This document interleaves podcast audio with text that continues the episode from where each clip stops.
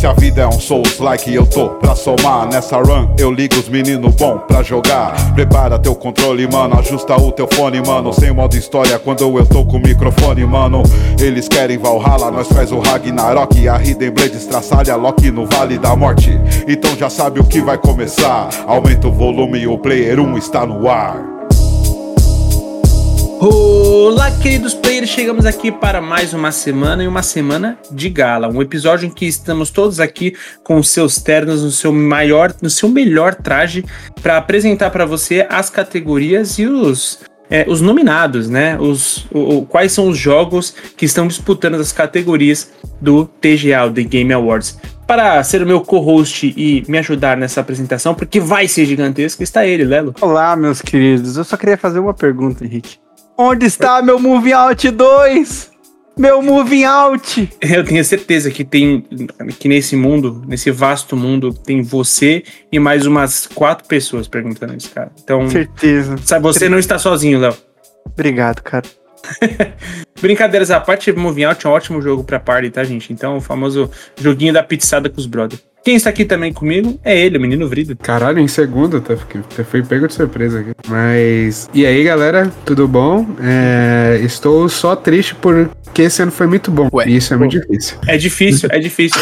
a cada volta. Eu, pô, eu tô, toca, eu tô total com você, porque a cada volta que você vai fazer é uma dificuldade gigantesca, mano. Uhum. É muito difícil, porra. Mas é, a gente vai discutir um pouco sobre isso ao longo do episódio. Quem também está aqui é ele, o, o Jason Momoa de São Joaquim de Vicas, Douglas. Bom dia, boa tarde, boa noite, ouvinte do Player 1. O Lelo ainda pode ficar feliz que pelo menos tem quatro pessoas com ele, que se eu for querer, requerer, né, a participação de futebol manager ali no, em uma dessas categorias, vai ser eu e mais um. É. Provavelmente vai ser o Vitão. Então...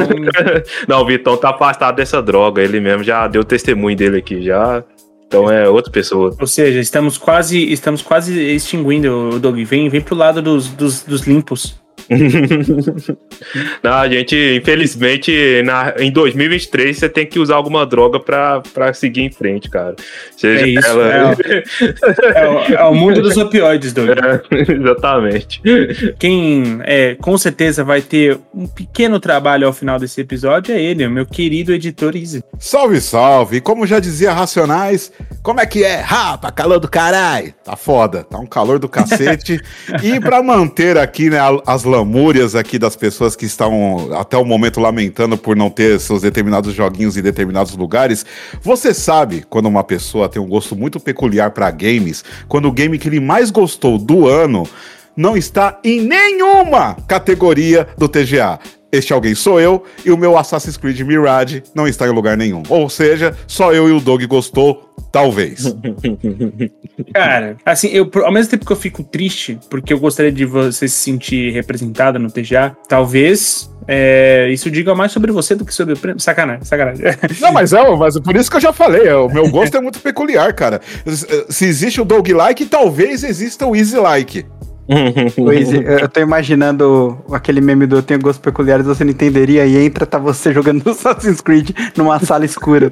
Eu pensei é. a mesma coisa. 50 tons de Assassin's Creed. 50 tons é de isso. base. Pô, casa cheia, então é só isso, né, Henrique? Não tem mais ninguém por aqui. Não, só isso, tá bom, só isso. Graças a Deus. É... Bom, a casa realmente está bastante cheia, então eu vou apresentar aqui, de, de acordo com o nosso Discord, quem está aqui também são os meninos do. Caralho, peraí, gente. Vou a... Esqueceu! Uma mariposa. Não, caralho. caralho. Não, mano, passou uma mariposa agora na frente do monitor. É, eu era. Qual o nome? É restart? É remake? É, vai pesquisar aí, velho. Caralho, peraí, peraí, peraí, não lembro. Peraí, rapidão.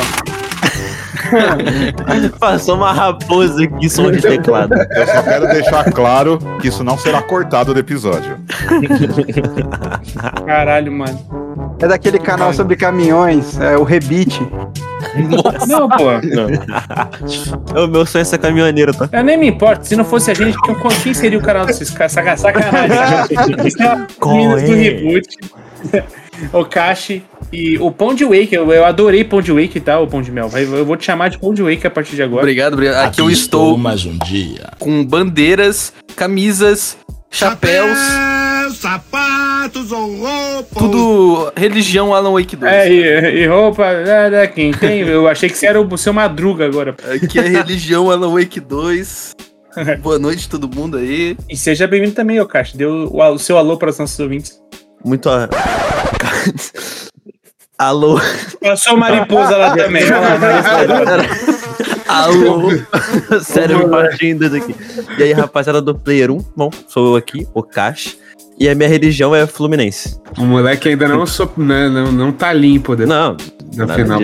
É justo. 2030 eu vou estar É, comemorando É aí. justo. Eu também não estaria. Estaria fazendo L com, é, é, e tatuando cano no meu cano. Foda-se. Papo retão, ficou ótima sugestão. Tatuar 14 no cano.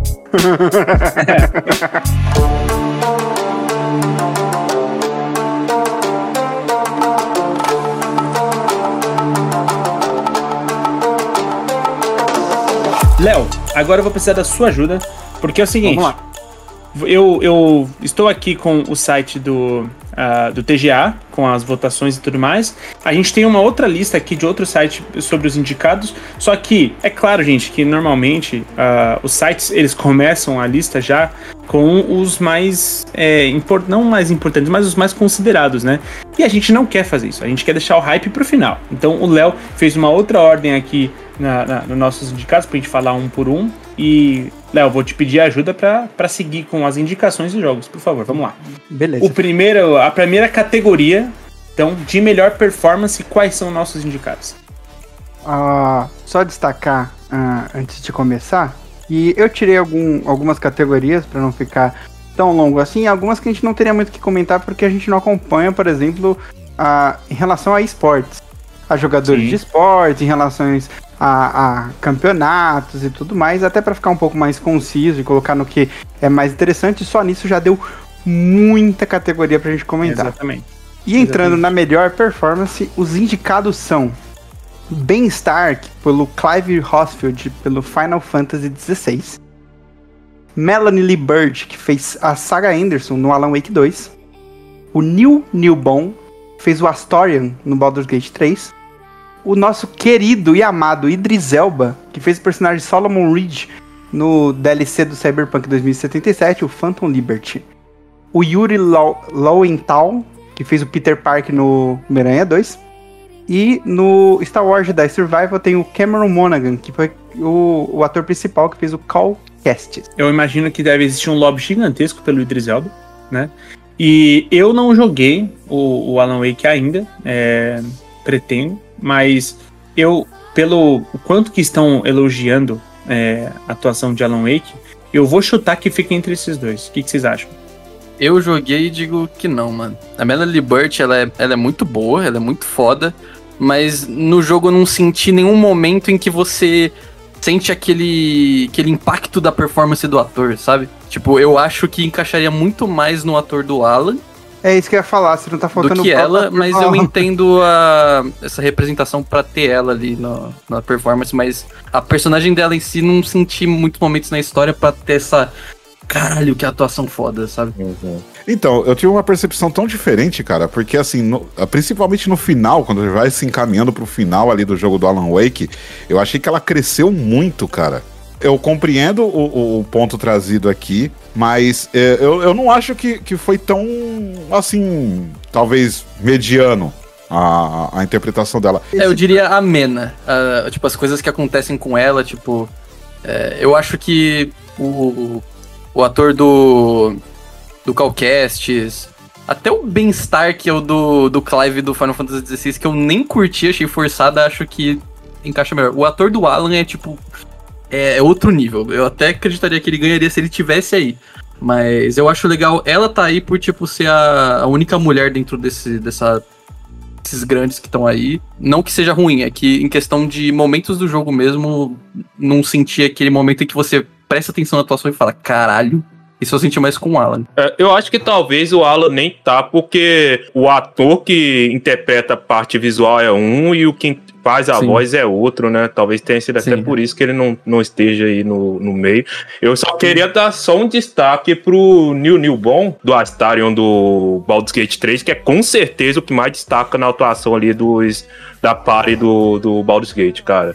Eu acho esse Astarion. E é um personagem que eu não gosto, eu não gosto do jeito do Astarion. É um cara que eu acho chato pra cacete. Mas é, eu acho que o ator passa isso tão bem que ele consegue ter minha repulsa, assim. De tanto que eu não gosto do Astarion. É, isso é um mérito. Eu tem, tem muito, muito ator que eu não gosto por mérito do ator, tá ligado? tipo, Uhum. então é, eu, eu entendo isso. Às vezes, quando o cara te dá essa repulsa, pô, é porque ele fez o trabalho dele muito bem feito. É, e e isso é uma coisa particular minha, porque o Astarion, assim, dentro da comunidade da Baldur's Gate 3, me parece que foi o personagem mais bem recebido, assim. Tem uma galera que gosta muito do Astarion, então eu queria só dar uma adenda a ele, porque eu gostei bastante da interpretação dele mesmo. Eu digo até que pra mim ele que tem que ganhar. Eu acho que essa categoria ela teve um erro gigantesco em não ter o, o Yukavili do, do Alan Wake. Mas eu acho também uma puta falta de sacanagem aqui. Fica a minha nota de repúdio por não ter o Ralph e Nelson, que é o, a minha atuação favorita do ano, que é o Cid do Final Fantasy. Pô, esse cara é incrível. Eu tô, Porra, eu eu tô com o Vrido, tá? O Tô do Final também. Fantasy é inacreditável de foda. de 10 a 0 no, no, no Clive aí, mano. Nossa, assim, assim, se fosse pra ter um representante do Final Fantasy XVI, era muito pra ser o ator do Cid. Pois, pois eu já ia te perguntar exatamente isso, o, o, Vrido. Eu sei que você foi o cara que eu acompanhei enquanto você jogava o Final Fantasy e tudo mais. E eu ia te perguntar sobre o Clive, né? Se você acha que ele vem forte pra disputa e tal, mas pelo visto, então, ele não seria melhor nem do próprio jogo, né? Ah, não. Não, assim, eu. Talvez o Clive, talvez, ele ganhe, porque nas redes sociais eu vejo, tipo, não sei se é coisa de bolha também, mas eu vejo que ele é muito ativo, tá ligado? E, assim, eu até pensei em votar nele, né? Porque eu, eu fui lá e votei. Mas eu lembrei das, que as sidequests quase não tem atuação, tá ligado? Não, eu não acho que seja uma atuação que exija muito do ator, sabe? Já no Asterion eu vejo muito desse sarcasmo, que, que não é uma coisa fácil de fazer um personagem que você ama mesmo ele sendo um filho da puta, cara. Então, Uhum. pra mim tinha que ser esse cara mesmo, Neil Newborn. Eu, eu vou trazer só um ponto positivo aqui, que eu não acho que ganha, mas o, o Yuri Lowenthal, que faz o Peter no Homem-Aranha 2, eu acho que ele tá muito aí, principalmente pelo trabalho de voz dele, que eu acho incrível pro jogo. Eu acho que ele consegue dar uma dimensão muito maneira com o lance da influência do Venom começar a alterar a voz dele e como isso dá um impacto na história, eu acho que fica interessante. Então eu acredito que ele consiga entregar isso muito bem. Não, eu acho que os outros aí são muito mais favoritos que ele, não acho que merece ganhar tal, mas vale a citação, acho que é interessante. E a, a- o jogo do Homem-Aranha tem um detalhe, né? É, a versão original ela é dublada algumas vezes. No caso, uma vez normal e uma quando está balançando. Então ele teve o trabalho de dublar o jogo prati- praticamente, sei lá, metade do jogo três vezes. Porque, pelo que eu vi no Homem-Aranha 2, posso falar uma merda gigantesca aqui, mas pelo que eu vi, tem a versão dele parado, quando você tá parado com o boneco. Quando você tá balançando, que ele já fala meio cansado. E quando você tá fazendo o glider com as asinhas, que ele fala um pouquinho mais rápido. E, e normalmente num jogo que, que vem com ta- esse tamanho, né, não é uma coisa que se espera, né? É, a gente não, não imagina que esse vai ser o tipo de coisa a se destacar do jogo, né? E dito tudo isso, Henrique, eu acho que o nome vai pesar pra caralho pro Idris Elba, independente da qualidade do trabalho dele. Também acho. Ah, sim, eu também Porque, acho. Além de ser muito carismático e ser foda pra caralho, ele é muito, muito bom. Ele é um nome muito mais forte do que os outros, sabe? Eu sou Claro. o único que jogou o Phantom Liberty? Aqui? Eu acho que sim, cara. Acho que sim, cara. É, eu- eu, não- eu não Eu não joguei, não. cheguei na Total Liberty ainda. Pô, eu, Eu comecei, eu comecei de novo, mas não cheguei lá. pô, devo dizer que eu gostei, gostei, cara, do Idris Elba. É o Idris Elba, Ah, né? não tenho dúvida, não tenho dúvida. É, não, exatamente. Não, a gente sabe que vai ser bom, porque ele é um puta ator, mas... O cara Justamente salvou um dos piores filmes Velozes e Furiosos da história da humanidade. Existe ele no Velozes e Furiosos? Hobbs Existe. and Shaw, ele está lá. Cara conseguiu Ele tá num fazer... spin-off do The Rock com o Jason Statham. Que O cara conseguiu fazer uma das maiores aberrações da história do cinema. Ficar um filme ok. Esse spin-off chama Inferno. E, gente, não vamos, não vamos se enganar achando que não existe lobby. Assim, eu não, eu não tô nem criticando, mas, por exemplo, a CD Projekt, ela é bastante influente e hoje, nesse momento, o Cyberpunk 2077, não estamos nem falando da DLC, tá como o melhor ongoing, né? Tipo, é, Uhum. é, é- é um dos candidatos a ganhar o Best Ongoing, ongoing Games, tá ligado? Tipo, mano, é assim, gente, é, você pode duvidar de alguma coisa ou outra, mas é, dificilmente esse jogo estaria aqui se não fosse esse Deep Project, se não fosse, tá ligado? Tipo, é. Gente, lobby existe. E é, é loucura achar que isso não influencia, tá ligado? É, é justo, é justo. Bom, próximo, ma- próxima categoria, gente, a gente vai pular melhor jogo de VR e, e, é, realidade aumentada, porque a- a- não sei o Pão de Mel ou o Okashi, mas ninguém de nós aqui tem VR. Então, Todo mundo pobre aqui. É, então, gente, é dificílimo poder ter acesso a essas coisas. Então, mais uma vez, fala aí, Vrido. Mas só por ver a Lady Dimitrescu enviar, meu. Porque eu Mas, fiquei então, surpresa com esse comentário do Frito. Caraca, cara. O pior é que eu não vou conseguir discordar dele. Não, Obrigado, ninguém Eu vai. não consegui discordar dele. tem uma coisa que tá todo mundo em silêncio. é uma loucura, tá? Então, bom, todo mundo já sabe em quem todo mundo aqui votou. no Cara, eu, VR, né? eu vou dar um ponto aqui. Eu votaria no Gran Turismo. Parece muito legal bater numa árvore a 130 por hora.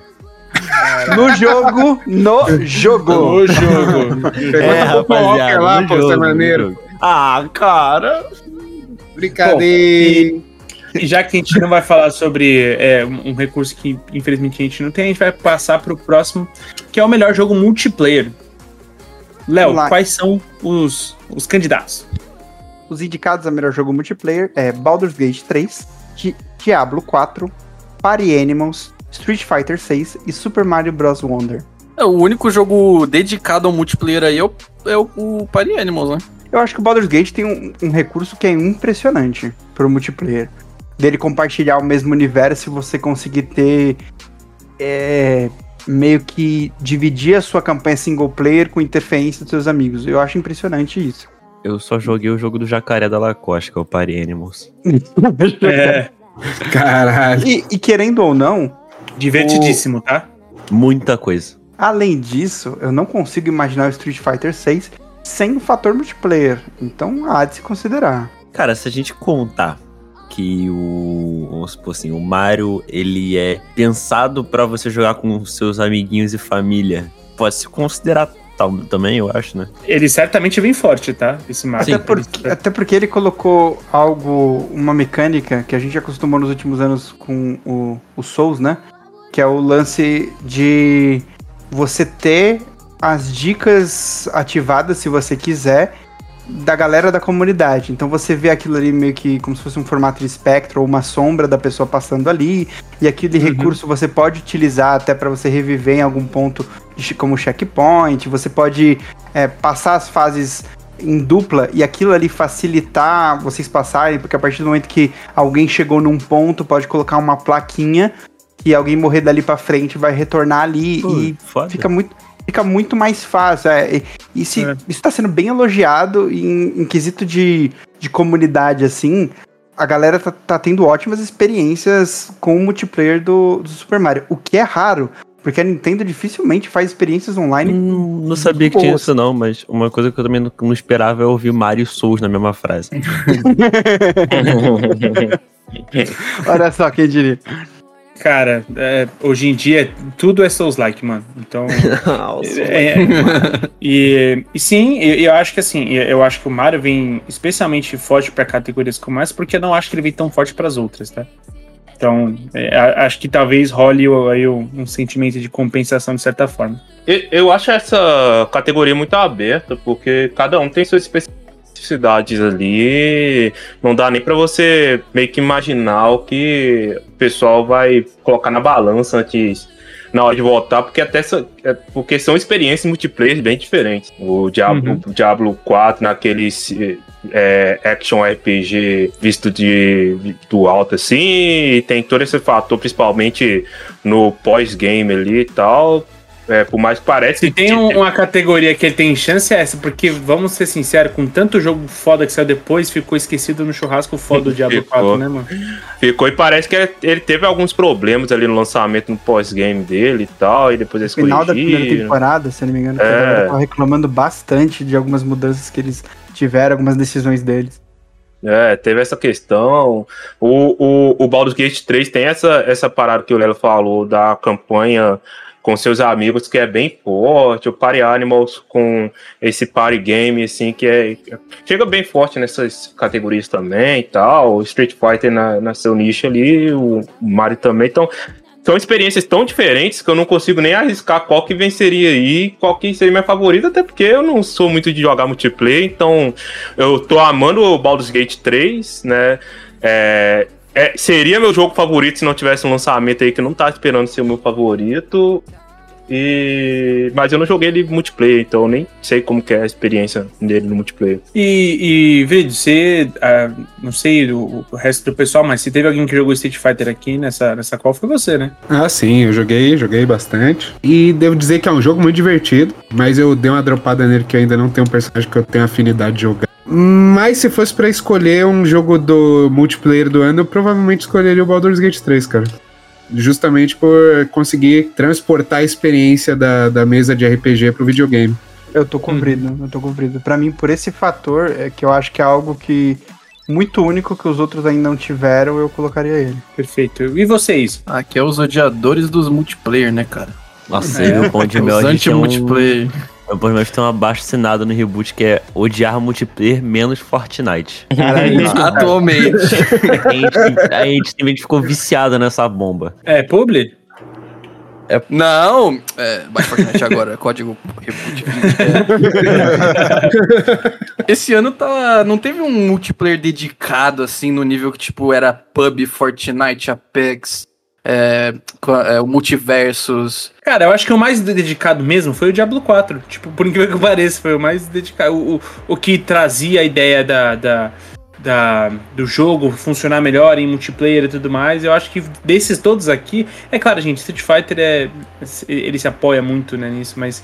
Cara, eu acho que seria o Diablo 4, mas é aquilo, né? Ficou esquecido no churrasco foda. Eu não tenho muito local de fala, não. Eu ia no Baldur's Gate também por, por esse motivo aí. Do... Eu iria no Party Animals, foi o que eu mais me diverti jogando e o único que eu joguei daí. E... Mas eu acho que quem vai levar aí vai ser o Baldur's Gate mesmo. Léo, a próxima categoria é inovação e acessibilidade. Quais são os nossos é, indicados? Diablo 4, Forza Motorsport, Hi-Fi Rush, Marvel's Spider-Man 2, Mortal Kombat 1, Street Fighter 6. Cara, eu, assim, é difícil pra gente falar, né? Eu quero, eu quero destacar só uma informação que eu descobri que eu fiquei absurdamente encantado com ela. É que o Forza Motorsport permitiu uma acessibilidade para pessoas com deficiência visual Sim. conseguirem jogar. E assim, na moral, eu não sei o que os outros fizeram. Mas- Se nem o Detran conseguiu fazer isso. Essa cartada, ela é muito forte. Sim. E é muito impressionante. Sim. Cara, tanto que eu vi uma matéria sobre isso, não lembro se foi do, do Jovem Nerd, é, é, de quem que foi. E foi- inclusive foi por isso que eu votei. Eu votei no, no, no, no Forza. Cara, é muito impressionante. Assim, é, é, é muito doido, porque. Pô, é, imagina. Nenhum de nós vai conseguir imaginar fazer, né, fazer isso, né? Conseguir jogar sem visão e tudo mais, mas. Cara, é, talvez a gente até tentaria fazer uma experiência, sabe? Tipo, de beleza, vou, vou colocar aqui uma.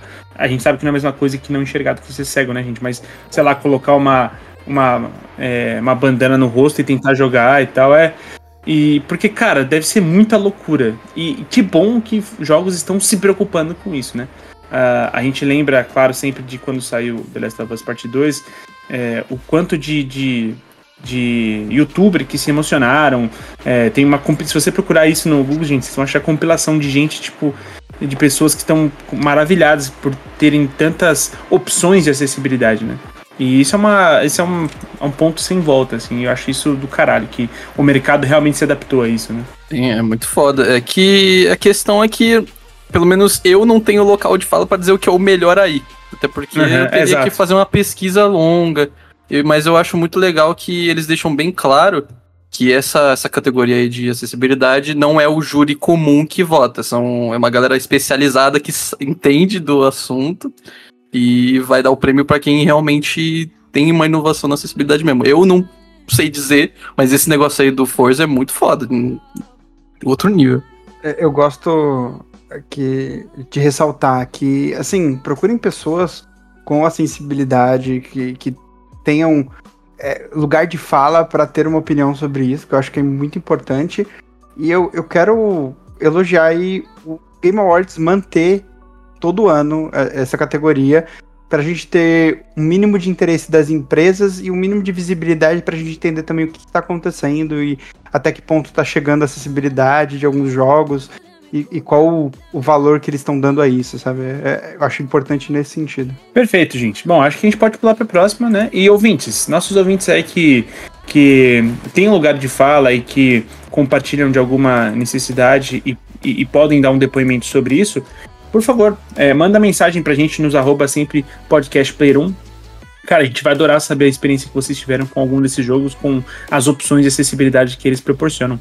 Bom, Léo, próxima categoria é melhor suporte à comunidade. Quais são os indicados? Beleza, eu já vou falar, inclusive, de duas categorias, que elas estão quase com os mesmos os jogos concorrendo e tem similaridade entre si, até no quesito de avaliação.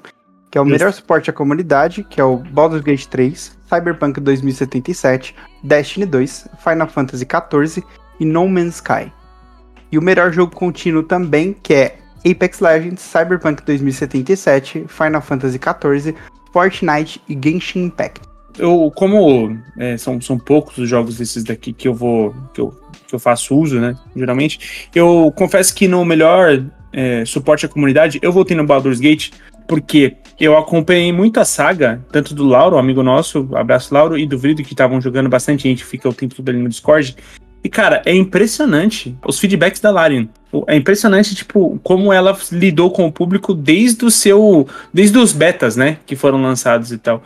É, então, é claro que existem problemas, todo mundo fala do terceiro, ato, do terceiro ato, né? Mas, cara, eu acho que a construção junto com a comunidade que que a Larian fez, eu, eu acho digna de, de, de, de premiação, assim. Um outro ponto que eu queria ressaltar, que eu não sei que entraria melhor, né? Se no suporte a, a, a comunidade ou no jogo contínuo, mas é o que o Cyberpunk conseguiu reverter em relação ao hate que ele tinha anteriormente e a mudança que ele estabeleceu no jogo. Porque vamos lembrar que não foi só a DLC, tá? Ah, muita gente tá falando de, ah, gente, mas só isso por causa da DLC. Não o jogo base mudou também. Uhum. E ele mudou drasticamente, assim, todo mundo que jogou fala sobre a quantidade de mudanças, inclusive mudando muito da dinâmica do jogo, da dinâmica de ambientação. E o, o, o Vitão chegou a comentar em um dos nossos podcasts passados sobre como ele gravou um mesmo momento anteriormente, logo no que lançou, que ele jogou, e agora que ele foi rejogar. E ele falou assim, cara, parece dois ambientes completamente diferentes. Parece duas fases, parece um remake, né? É um nível de, de mudança muito drástica.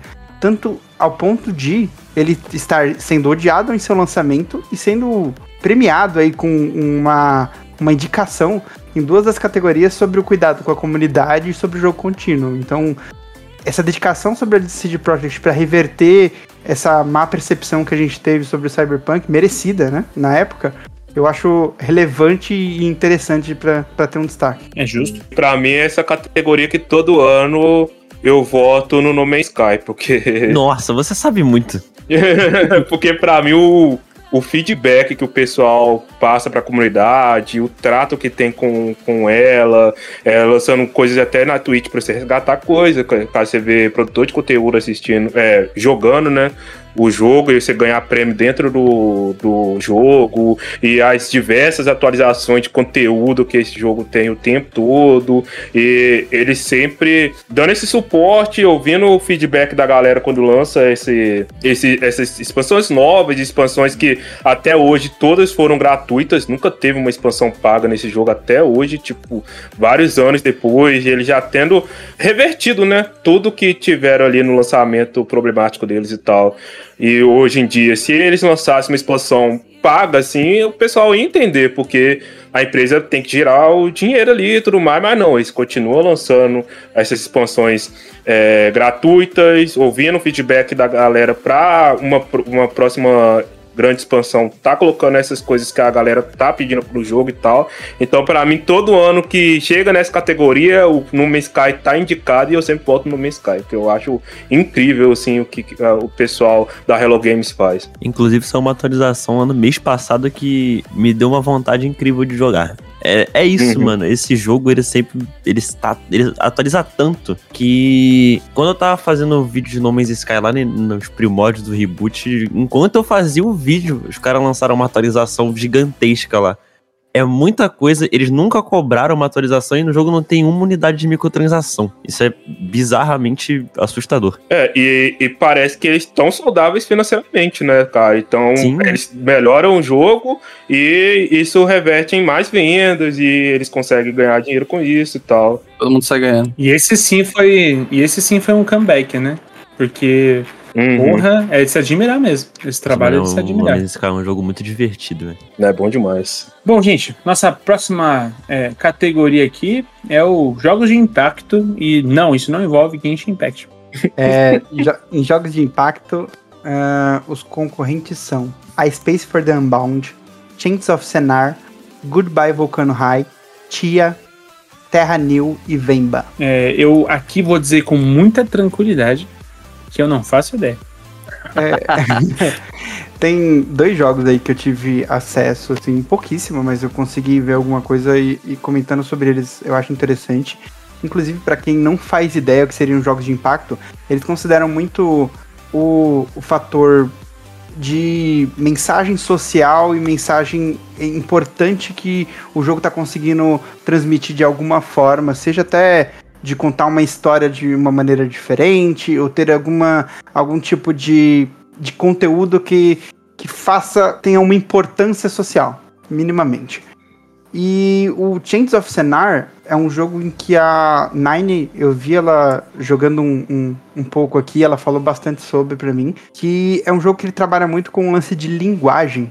Ele tem uma ambientação parecida com o Journey, em quesito do capuzinho e uma ambientação de deserto e, e Uhum. muitas paradas. Ele vai mudando muito depois, mas o principal dele é um lance de linguagem que eu achei muito foda, em que você vai estudando até certos sinais que você começa a conseguir se comunicar com outros, outros grupos dentro do jogo, apenas pela repetição daquilo vai fazendo começando a fazer sentido. Então é como se você estivesse aprendendo uma linguagem nova. É bem Uhum. impressionante tudo que eu vi sobre. É, a mecânica comentários- do jogo é você aprender uma língua inventada, é loucura. Porra, É. exatamente. E, e essa língua fazer sentido é, é muito, muito foda, cara. Ah, uma coisa meio Outer Wilds também, né? O Outer É. Wilds fazia muito, recompensava muito a sua curiosidade e envolveu uma nova linguagem e tudo mais. É, tem uma vibe nesse sen- sentido. E o Vemba também, que é um lance cultural muito interessante de transmitir uma família que tem uma relação culinária e que você vai estudar muito de receitas de outro país, vai entender muito até um aspecto cultural de outros países. Cara, tem um- uma mensagem também bem interessante. É, Acho que acho que é merecido aí o, a lembrança. Os outros eu também não tive acesso, mas desses dois eu, eu achei bem legais. É o único que eu conheço também. E o Tia, que eu vi alguns trechos só, eu só vi um vídeo da menininha mandando o dedo do meio pra todo mundo sem contexto nenhum, mas eu achei incrível. Eu vi, eu, eu ia falar do Tia mesmo. Eu, eu, eu joguei umas duas horinhas de Tia e eu achei maravilhoso, cara. Esse não era um jogo pra criança, por que, que tem gente dando dedo feio? Eu acho que essa é a sátira, né, do jogo. Mas é bem legal o Tia, cara. Putz, muito legal mesmo, cara. Tem uma mecânica lá de, de você tocar o violão enquanto a menina canta. Que nossa, cara. é, eu fiquei emocionado, cara. É Bonitinho. muito bonito o barato, mano. É que jogos por impacto sempre são jogos é, mais desconhecidos assim, e todo, todo ano eu conheço eles pelo Game Awards e eu jogo depois do Game Awards, sabe? Nunca. é, raramente eu conheço antes de aparecer. Tem um até na lista que eu tenho muita vontade de jogar, que ainda não comprei, mas pretendo comprar, que é o iSpace Fortune Bound, que é um jogo narrativo de uma desenvolvedora da Indonésia, cara. Então eu acho legal que é um mercado que não é tão conhecido assim por ser um produtor de, de games e tudo mais, como a Indonésia, tá ganhando espaço numa premiação grande como é essa, Fraga. Então eu acho legal que além dessa questão de você conhecer, acaba que os, o grande público conhece é, jogos novos e atrai interesse nesses jogos. É, eu gosto muito da representatividade que acaba acontecendo nessa, nesse, nessa premiação por ter esses estúdios de lugares diversos do mundo todo, Fraga. Ainda bem que tem essa mesa cheia, tá? Porque aí vocês vão ouvir com muito mais propriedade a respeito do- dos jogos e, e das suas categorias. E eh, tia, a gente já sabe, né? Você tem paraglider é porque é bom. Fi- fica aí a minha dica pro GOT, tá bom? Então, seguindo aqui pra nova, pra próxima categoria, Léo. Melhor, melhor jogo indie de estreia. E mais um que eu vou relacionar duas categorias. O melhor jogo indie de estreia e melhor jogo independente. Até que- porque tem alguns jogos que se repetem e as categorias se relacionam. Então, o melhor jogo indie de estreia, o primeiro jogo do estúdio, é Cocoon, Dread, Pizza Tower, Vemba e Viewfinder. E o melhor jogo independente, aí tem o Cocoon e o Viewfinder também estão na lista de melhor jogo independente.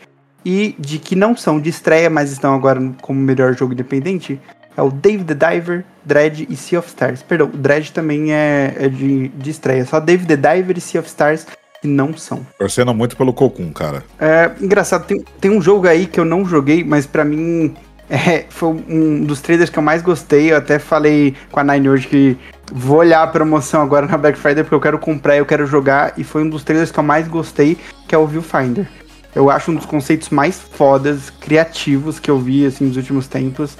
Adoro tudo que eu vi sobre o jogo, as mecânicas me parecem excelentes eu tô ansiosíssimo pra jogar. E o Kashi e, e de Mel, vocês, vocês chegaram a ter a oportunidade de jogar alguns desses? Cara, o único jogo que eu tive contato, mais ou menos, foi muito pouco, foi o Sea of Stars. Porque ele lançou muito perto de Starfield, então não tive muito tempo pra jogar ele. Desses jogos indies, assim, eu não cheguei a jogar nenhum, pra ser sincero.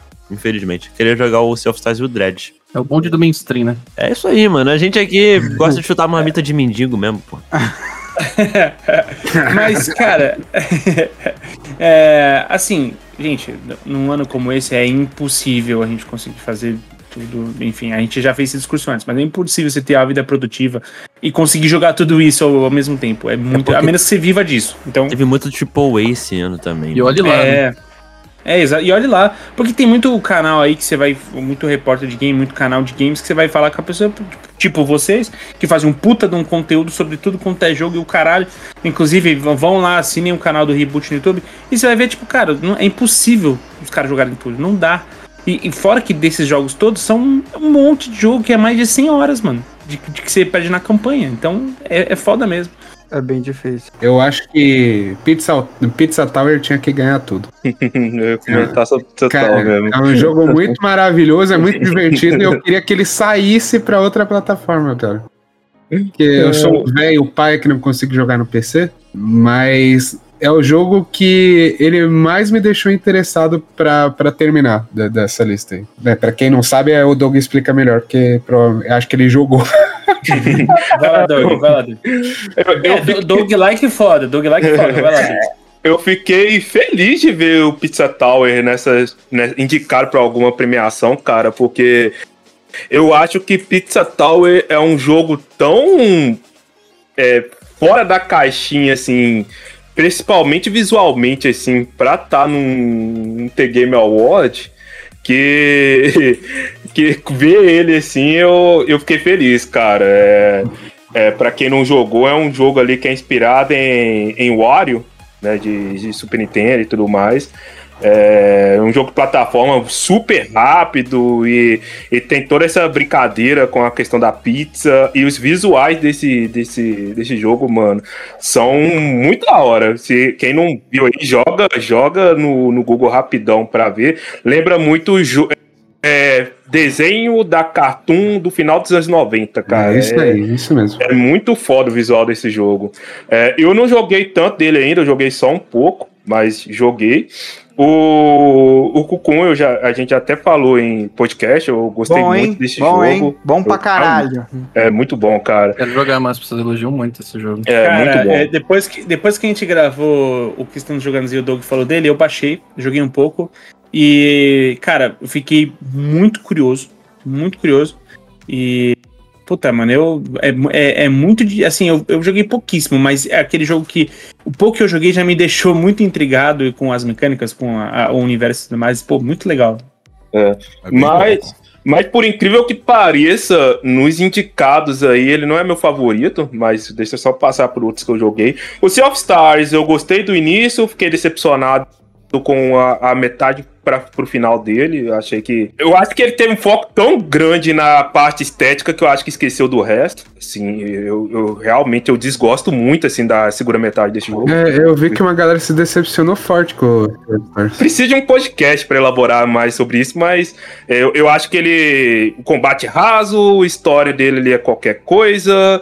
É a primeira vez que eu ouço críticas ao Sea of Stars. Ah, cara, mas tem uma galera assim, eu te mando até depois vídeo de YouTube que, que vai ser até mais duro que eu com ele. Dois, no caso, não só um.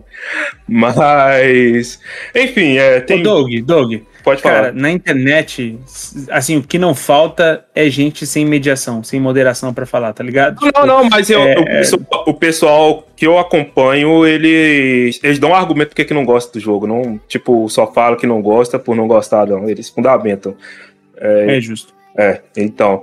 Mas. E o final verdadeiro desse jogo, eles não têm coragem de seguir em frente o que eles construíram durante o jogo todo. Enfim, é, é muita coisa ali que eu desgosto desse jogo. É, outro que eu joguei desse jogo é o Dread, que é, é um jogo de pesca Lovecraft, Lovecraftiano. Então, só aí vocês já têm uma ideia que o jogo é bom, né? Porque, porra, cara, é muito, é, é muito foda esse jogo. Quem tiver oportunidade de jogar ainda, jogue, porque você ir pescar à noite, mano, e começar a, a sua loucura começar a bater, assim, a sanidade e tudo mais, né? Bem ali naquela parada do Lovecraft mesmo, e você começar a ver coisas e ter dúvidas se você viu, se não viu mesmo, mano, é muito foda. Agora É, eu joga- tô interessado. Onde é que tem Não, isso aí pra jogar? Joga- Dread tem tudo, tem tudo. Eu tô jogando no Switch, mas tem pra PC, tem pra Uhum. console, tem pra tudo. Mas o meu favorito aqui, por mais que ele tem o questionamento dele se é independente, porque é de uma desenvolvedora grande da Coreia e tudo mais, mas foi David Diver, cara. É, eu simplesmente fiquei apaixonado por- David Diver, toda a, a história história dele ali, de você estar construindo uma sushinaria e ao mesmo tempo você tá é, explorando um povo, é, explorando ruínas de povos antigos que talvez existam ou não existam no universo ali, mas povos subaquáticos e ao mesmo tempo o jogo começa a, a colocar um tanto de mecânica nova, só que eles fazem a construção dessas mecânicas tão bom que tão bem nessa construção que você não fica perdido. Então o jogo começa como um jogo de pesca e de você servir pessoas ali igual um, um jogo de party game, mas começa a ter fase de fazendinha, aí começa a ter é, jogo de exploração 2D, de você andar para um lado e para o outro, aí ao mesmo tempo coloca outras mecânicas é, em cima do jogo, não aprofundado, porque o jogo não tem o foco de aprofundar essas mecânicas que vai implementando, mas tudo entrelaça tão bem e essas mecânicas de jogos diversos, assim, é, se entrelaçam tão bem junto à narrativa do jogo, mano, que eu, eu realmente eu fiquei apaixonado por esse jogo, cara. E eu recomendo muito, quem não, não jogou, joga David T. Diver, que é, é um dos meus jogos favoritos do ano. E eu gosto que é um dos jogos que misturam o maior número de coisas aleatórias, o que é incrível. É muito bom, cara. Começa. Você tá ali jogando de boa, do nada começa um, um jogo narrativo, assim, estilo. Como é que fala? É Doc Doc Literatura, fugiu o nome do estilo da cabeça aqui, porque minha memória é, é horrível. É, visual novel. Começa do nada um trecho de visual novel no meio do jogo, cara, Uhum. que você não esperava isso. E, e ele faz uma mistura muito boa de de, de gráfico 2D pixelado com voxel 3D e tal. É, esse jogo é maravilhoso, né? Joga em Deep Dive. Ficou aí também já uma indicação pra você, ouvinte. Pega essa de graça, hein? Nem é um player um jogo, hein? Receba. Bom, vale, vale a pena ressaltar que, assim como os, os outros jogos que a gente falou sobre jogos de impacto, vale jogar tudo que tá aqui. É, normalmente é uma categoria excelente para você descobrir algumas coisas que você ainda não jogou no ano. Ah, ambas, assim, vale, vale muito a pena. A próxima categoria, Léo, fica com melhor jogo de esporte barra corrida. Quais são os nossos indicados? Vamos lá, os cinco indicados são EA Sports FC 2024, Fórmula 1 2023, Forza Motorsport, Hot Wheels Unleashed 2 e The Crew Motorfest. Aí o Okashi tem mais credibilidade pra comentar que ele jogou mais. Vai lá, Okashi. Eu, sinceramente, gosto da ideia do Motorsport ganhar esse prêmio, porque foi o jogo dessa lista que mais me divertiu. Eu não joguei todos da lista, eu não joguei Motorsport o, ou Motorfest? o Motorfest, Motorsport não. É que eu sempre falo The Crew Motorsport. É, eu gosto, muito- gosto muito da ideia do Motorfest ganhar esse prêmio porque foi o jogo da lista que mais me divertiu. Eu joguei o Motorsport, joguei o. Qual, qual que é outro da. Hot Tá Wheels? Unleashed 2, o Fórmula 1 e o EA FC 2024. É, joguei o EFC. Cara, a equipe do FIFA, olha só. A equipe do FIFA faz um jogo que é tecnicamente muito bem feito. Porém, tem todos aqueles problemas que todo mundo já conhece. O Motorsport, ele me decepcionou em alguns quesitos de jogabilidade e questões técnicas de carro, o qual que não me agradaram muito. Parece que é meio retrocesso ao, ao jogo anterior, menos opções e tudo mais. O Motorfest não, o Motorfest foi o jogo que mais me divertiu, ele é uma surpresa muito boa. Ele simplesmente é. Ele não é original, ele não é uma ideia zero original, mas ele é muito divertido. Você pega ele pra jogar, você se diverte, porque o jogo conta histórias do automobilismo, o jogo tem uma gameplay boa, o jogo tem uma câmera em primeira pessoa que é excelente, é uma imersão de outro planeta.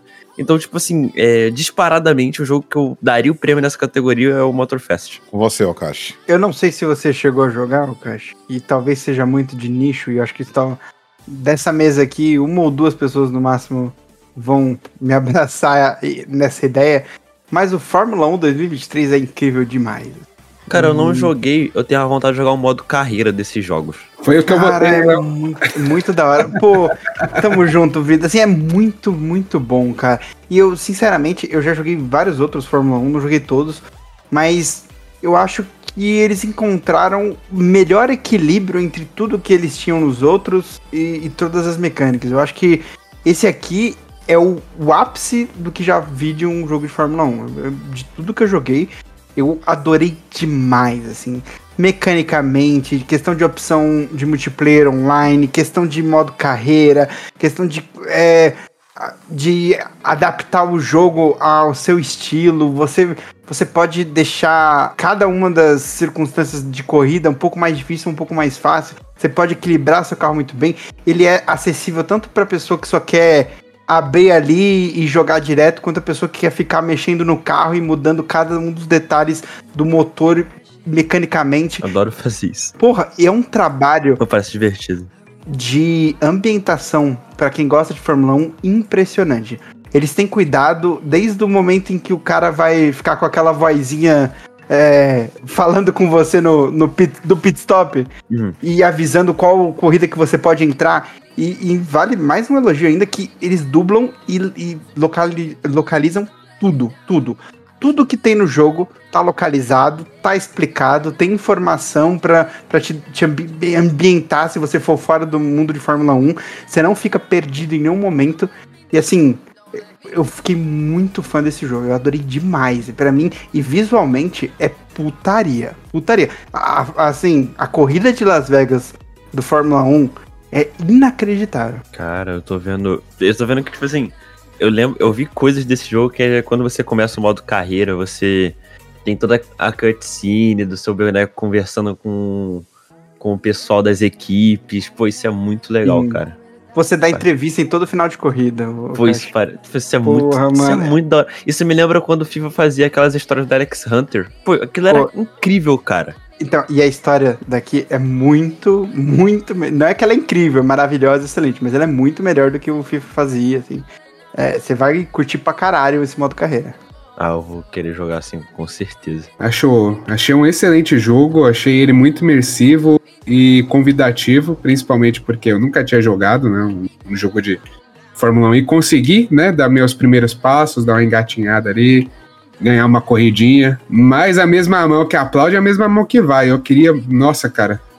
Eu tenho um ódio tão grande do, da, da EA, porque eu sou um cracudo, né? Eu sou o cracudo do FIFA. Inclusive, estou fazendo objetivo nele nesse exato momento. Mas é um jogo, cara, que eu não me divirto. Ele veio totalmente quebrado, bugado, esquisito. É, eu, eu jogo ele no Ultimate Team. A conexão é uma merda, né? O, o, não sei se o termo certo é hitbox, mas até isso que no, EA, no, no FIFA era esquisito, eles conseguiram piorar. Tanto que tem lances inacreditáveis que eu, que eu divido com a galera às vezes. De tipo, a bola bateu no cara, o cara tropeçou no meu zagueiro, o zague, o, e o outro zagueiro que tava atrás tropeçou nos dois, e aí o cara conseguiu pegar a bola e fazer o gol, tá ligado? Então, eu queria só mandar um recadinho carinhoso pra EA pra eles melhorarem essa merda desse jogo. Porque ele é um jogo caro, ele é vendido a, a, um preço muito mais caro do que ele realmente deveria ser cobrado, cara. Então, aí, vai tomar no seu cu, tá? Mais um abraço. E parabéns pela Fórmula 1. Eu preciso, eu preciso dar parabéns pro Vrido. Peraí. Porque é o seguinte. eu sei como o Vrido normalmente é nas críticas dele. Entendeu? É, e ele tá fazendo um esforço gigantesco pra, sabe, pra, esse, pra manter a, a, classe do episódio. Então, Vrido, parabéns. Tá? Muito obrigado. Eu, Vai tomar no cu mais um abraço. Eu estou valorizando. Não, não, não. Eu estou valorizando muito o seu esforço para não, não tiltar na crítica. Então, eu, eu tô valorizando de verdade.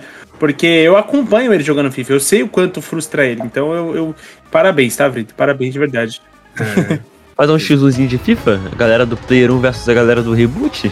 Boa. Fudeu. Boa. Eu se garanto.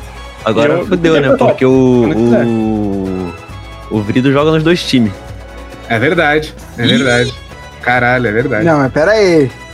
Ih, já roubamos já. Virou bagunça? Virou bagunça? Passaram a mão. Cara, admitiu que roubou, jogou na cara ainda. Você viu? Cara, minha única minha crítica principal ao FIFA 24, o FC 24, é que ele, ele cara, continua nessa marra de esquecer que o time brasileiro existe, mano. Esse hum. problema realmente é, é problema dos clubes e não da desenvolvedora, cara. Porque igual o, é. o Futebol Manager, ele parou de vender aqui no Brasil por causa dessa questão dos direitos que os que os jogadores cobram individualmente. Pra... Ah, é, né? Nossa, então, Nossa. tipo, se uma empresa quiser colocar, sei lá, o, o Juventude no, no, é, no jogo. Tem, tem que pegar de jogador por jogador. Isso, Sim. negociar individualmente. Nossa, caralho. Então é, então é por isso que tem o time, mas não tem os jogadores. Cara, que loucura. É, exatamente. Isso, é, é, é porque assim, uh, quando a EA vai negociar uh, com a, a Premier League, quando ela vai negociar com a Ligue 1, com a La Liga, enfim, eles estão negociando com a, com a entidade, normalmente com a empresa, né? É, porque no caso da Premier League ela é uma empresa, e quando eles vão negociar com, com esses, é, essas marcas, as marcas já têm as permissões dos atletas e dos clubes é, em prol de pegar dinheiro, tipo, atrás de parcerias, como licenciamento de imagem, licenciamento, isso para videogames, né? É, e reverter isso em grana para a liga, né? Então, um, um, patrocínio que a, um dinheiro que a EA vai dar para a Premier League por ter isso e o rebranding que a, a a Premier League consegue, o alcance que ela consegue, só do fato de seus jogadores e seus times estarem lá dentro, o, o Vrido hoje gosta muito do Manchester City por causa do FIFA. Tá ligado? É verdade. É... Né? Não, o, meu, o meu caso com o Newcastle, eu comecei a acompanhar o Newcastle lá em 2008, 2009 por causa do PES 2007, que vinha com o Oi na capa. Perfeito. E é... eu jogava com, com o Balba Martins, Oi Duff no ataque. Tá ali demais, pô. E assim, dá, dá, dá pra gente aprofundar mais esse papo em outro momento, mas isso a gente vai sentir, inclusive, com novas gerações tendo cada vez menos apego a futebol brasileiro e mais apego Exato. de fora. Porque o que ela às vezes consome no dia a dia no videogame dela, por exemplo, é, é sempre o futebol do exterior, não o futebol local. Então, é, é mais um fator de afastamento foda. Exato, é exatamente isso. É que a gente cresceu jogando Bomba Pet. Bomba Pet ninguém pagava direito de ninguém, né, mano? Isso é uma é, loucura. Era uma loucura foda. E, e, e, mais uma vez, Bomba Pet valorizou muito o futebol brasileiro. Pô, tá? muita é. coisa. Que eu fui campeão da Libertadores com o Fluminense no Bomba Pet antes da vida real. Muitas vezes. eu fui campeão, eu fui campeão da, da Champions League com o Corinthians, pô, você tá maluco. Bom, a gente então já está escalado aqui um próximo episódio para falar sobre isso. Esteja convidado. Vamos pular para a próxima categoria. Léo, melhor simulador barra jogo de estratégia. Vamos lá. É Advance Wars 1 mais 2 Reboot Camp. Aí, ó, tá, tá, tá A gente voltou aí. nesse aí só por causa do nome. É, Depois dessa categoria eles vão sair. Não ironicamente. Os caras têm propriedade pra falar de reboot, tá ligado? City Skyline 2, Company of Heroes 3, Fire Emblem Engage e Pikmin 4. O Doug consegue falar sobre, hein? Não, é, é- Primeiro, a minha, meu descontentamento de não ter o futebol manager aí, né? Que tinha que ter. Mas agora falando sério, é, eu, eu acho bizarro City Skyline que não tá rodando em nenhum lugar, tá, tá sendo indicado pra premiação, mano. O, o City Skyline, não sei se a galera acompanhou aí, mas tá num nível assim de não rodar quase que parecido com o, o, o Cyberpunk, não com os bugs, mas com o de rodar mal mesmo, o Cyberpunk lá no, no início, Fraga. E é uma pena, hein? Porque eu queria muito jogar esse jogo, mano. Cara, e o foda, e o foda de Cities Skyline é que, além dessa questão de não estar rodando, ele, de início, a distribuidora deles, né, parece que lança o jogo faltando coisa porque vai lucrar em cima de DLC. O Cities Skyline 1 foi o, o lucro maior da Paradox foi com o DLC. E o, o 2 parece que vai caminhar no mesmo sentido, porque de início, assim, você já vê pouco mapa pra você tá desenvolvendo sua cidade ali e tal. Então é coisa que você sabe ali que eles lançam meio capado pra começar a lucrar com DLC daqui a um tempo. Tanto que você comprava a versão é, mais cara assim, já tinha, eu acho que três DLC que viria vir junto, assim, já previsto. Então a, a Paradox ela é meia complicada nesse sentido de é, lucrar em cima de DLC em todos os jogos dela, não só o City Skyline, né?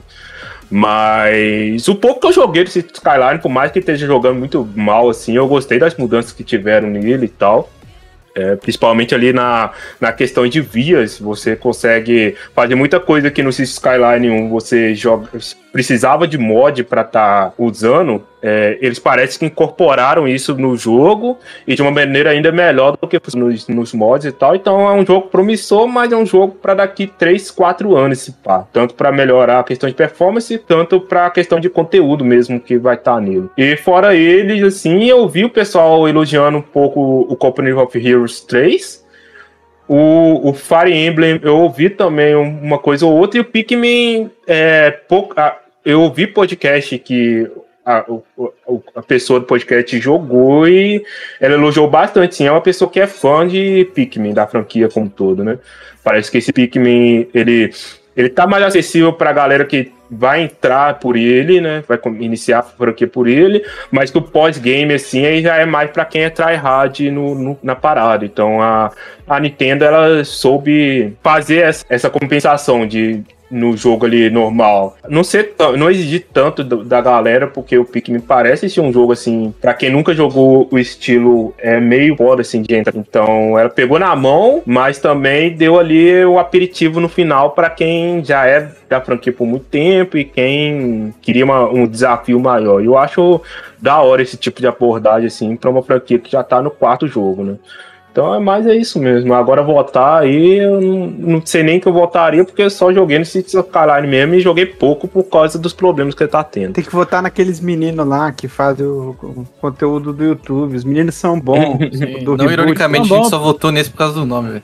É, começaram a agora, gente pô. sabotando a votação dos caras, mano. Ele, só pra falar sobre, ele é um remake, né? Por isso que o nome, até o- a brincadeira de Reboot Camp, porque ele é um remake do primeiro e do segundo Advance Wars, e acho que ninguém aqui teve acesso, a gente não vai ter muito como falar sobre, e assim como o resto da categoria, a gente teve muito, muito pouco a acompanhar. né? É, bom, o próximo aqui acho que é um pouco mais tranquilo e da gente falar e, e é o jogo que normalmente, pô, costuma estar mais perto da- da- das nossas jogatinas, especialmente quando eu vou lá na casa do Léo e tudo mais, porque são jogos para a família, Leonardo. Quais são os indicados? É, os indicados são Disney Illusion Island, Party Animals, Pikmin 4, Sonic Superstars, Super Mario Bros. Wonder e no meu coração Moving Out 2.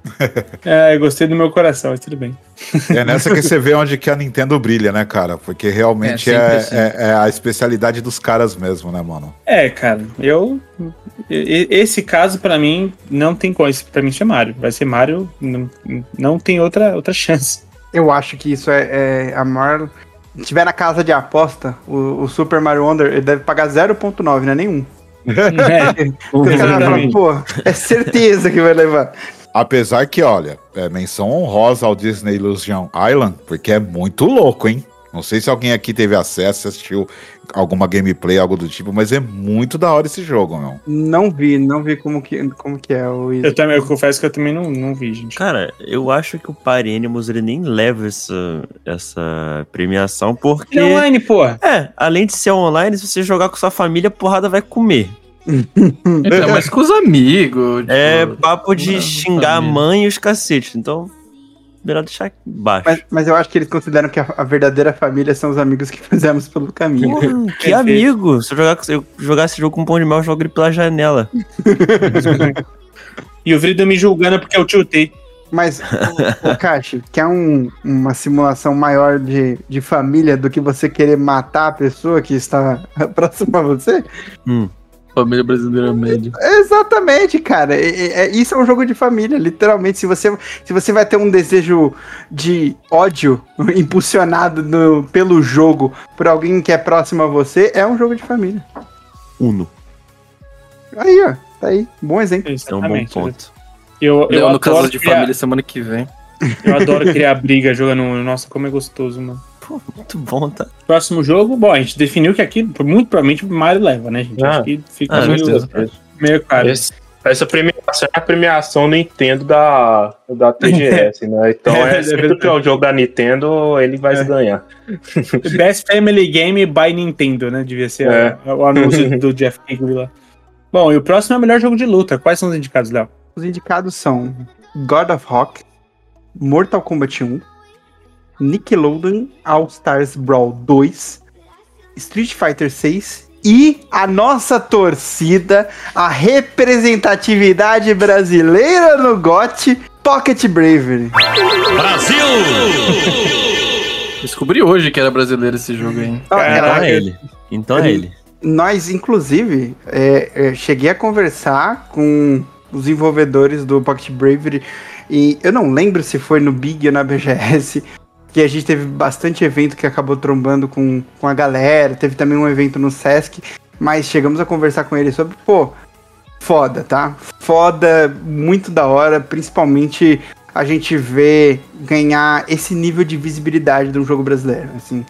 É, é algo Puta, eu realmente eu fico até emocionado, mano, de verdade, ver que a gente vai estar lá com um jogo que foi feito completamente aqui, tendo uma representação entre os melhores do ano, sabe? Puta, acho É inacreditável. muito foda, é muito foda. Do caralho. É a primeira vez com um brasileiro na Game Awards? Eu acho, eu acho que é. Eu acho que é. Hum, eu acho que não, cara. Eu não consigo lembrar de outro. Eu não consigo lembrar de outro, não. Porque eu lembro que Celeste tinha desenvolvedores dentro, mas não era um jogo brasileiro como um todo. E tem gente que acha que Ele é não era, não era o jogo que subiria. É, então, tem. Não subiria a, a vinheta do, do. É do Brasil, tá ligado? Tipo, não, não, ia, não ia ser o caso, né? Eu acho que já teve indicações anteriormente, tenho quase certeza, não vou me lembrar qual, mas esse ano é o único representante brasileiro e assim, um dos poucos rep- representantes fora do que a gente já conhece de grandes franquias ou de grandes empresas, Cara, Então, eu. é impressionante. Segundo é, as pesquisas que chegaram. Segundo notícias, né? Segundo fontes. Fact-checking, vai desconhecidas, lá. É, God of Rock também é brasileiro. É, aqui, ó, Mods Studios Brasil, inclusive, feito. é, Sugestivo. Talvez É, seja. eu também achei. Modos Studio Brasil. Pô, Eu também. foda, dois jogos de luta BR dentro. Esse eu não conhe- confesso que eu não conhecia. Cara, eu acho que o Dodgeball Academia também deve ter recebido alguma coisa no seu no, te- no ano respectivo. Eu lembro que esse fez um barulho do caralho. O Doug, o Doug adorava jogar. O Horizon Chase chegou a sindicato também? Hum, Eu acho que sim. Hum, não tenho certeza. É, enfim, a gente teria que fazer uma pesquisa e o Dodgeball Academy eu gostei muito, cara. Eu joguei na. Zerei no, no ano do lançamento e amei demais esse jogo. Mas além do, do Pocket Bravery, essa briga aí vai ser Mortal Kombat e Street Fighter, né? E eu É. acho que Street Fighter ganha, não vai ter jeito. Tô muito feliz pelos conterrâneos, né, estarem aí, mas eu acho muito mais que merecido o Street Fighter levar, porque com certeza foi o melhor jogo de luta que eu joguei esse ano. E Street, o, o Mortal Kombat teve um problema gigantesco no lançamento dele, que tinha um bug que ele favorecia o Player 1, cara. Favorecer a gente? Olha aí. A gente tem que nesse Caralho. jogo. Então tá bom. Volta. Patrocínio. Volta bug. Volta bug. Eu tô aqui em venceu. cima, volta bug. É, é isso, né? Ficou informativo aí. Eu sou imparcial. É, é, é, mas é. Não, mas eu lembro disso, que na disputa é o, o, o player 1, o, o player 1 nesse caso, né, o jogador número 1 do, do game, né, quem tivesse o controle lá do P1, ele... Eu lembro que foi uma notícia bastante relevante isso, de, de que ele tinha vantagem, tá, algumas vantagens do jogo e tal. Isso é, pô, um jogo de, de luta, isso é bem problemático.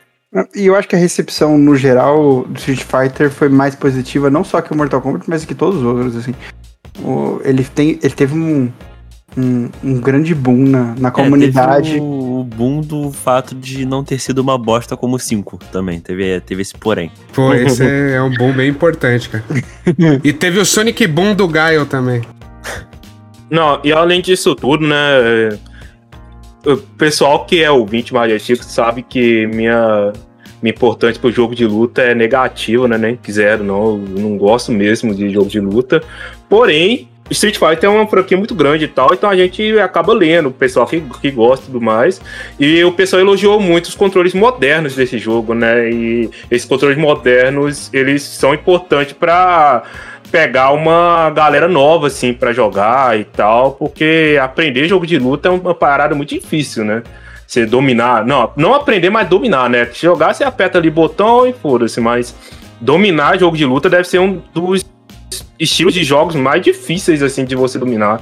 Então, eles terem pensado nessa galera que vai entrar pro, pra, pra- esse mundo de jogo de luta, ignorar um ou outro ser humano ali, né? Que vai ficar talvez é, chateadinho que tá perdendo pro- pra gente que tá jogando com os controles modernos e tal. E realmente ser receptivo por esses novos players, eu acho que só por isso ele já merece tá, levar essa premiação. Além da qualidade dele, assim, tal, que aí é pra quem curte jogo de luta que vai falar melhor que eu.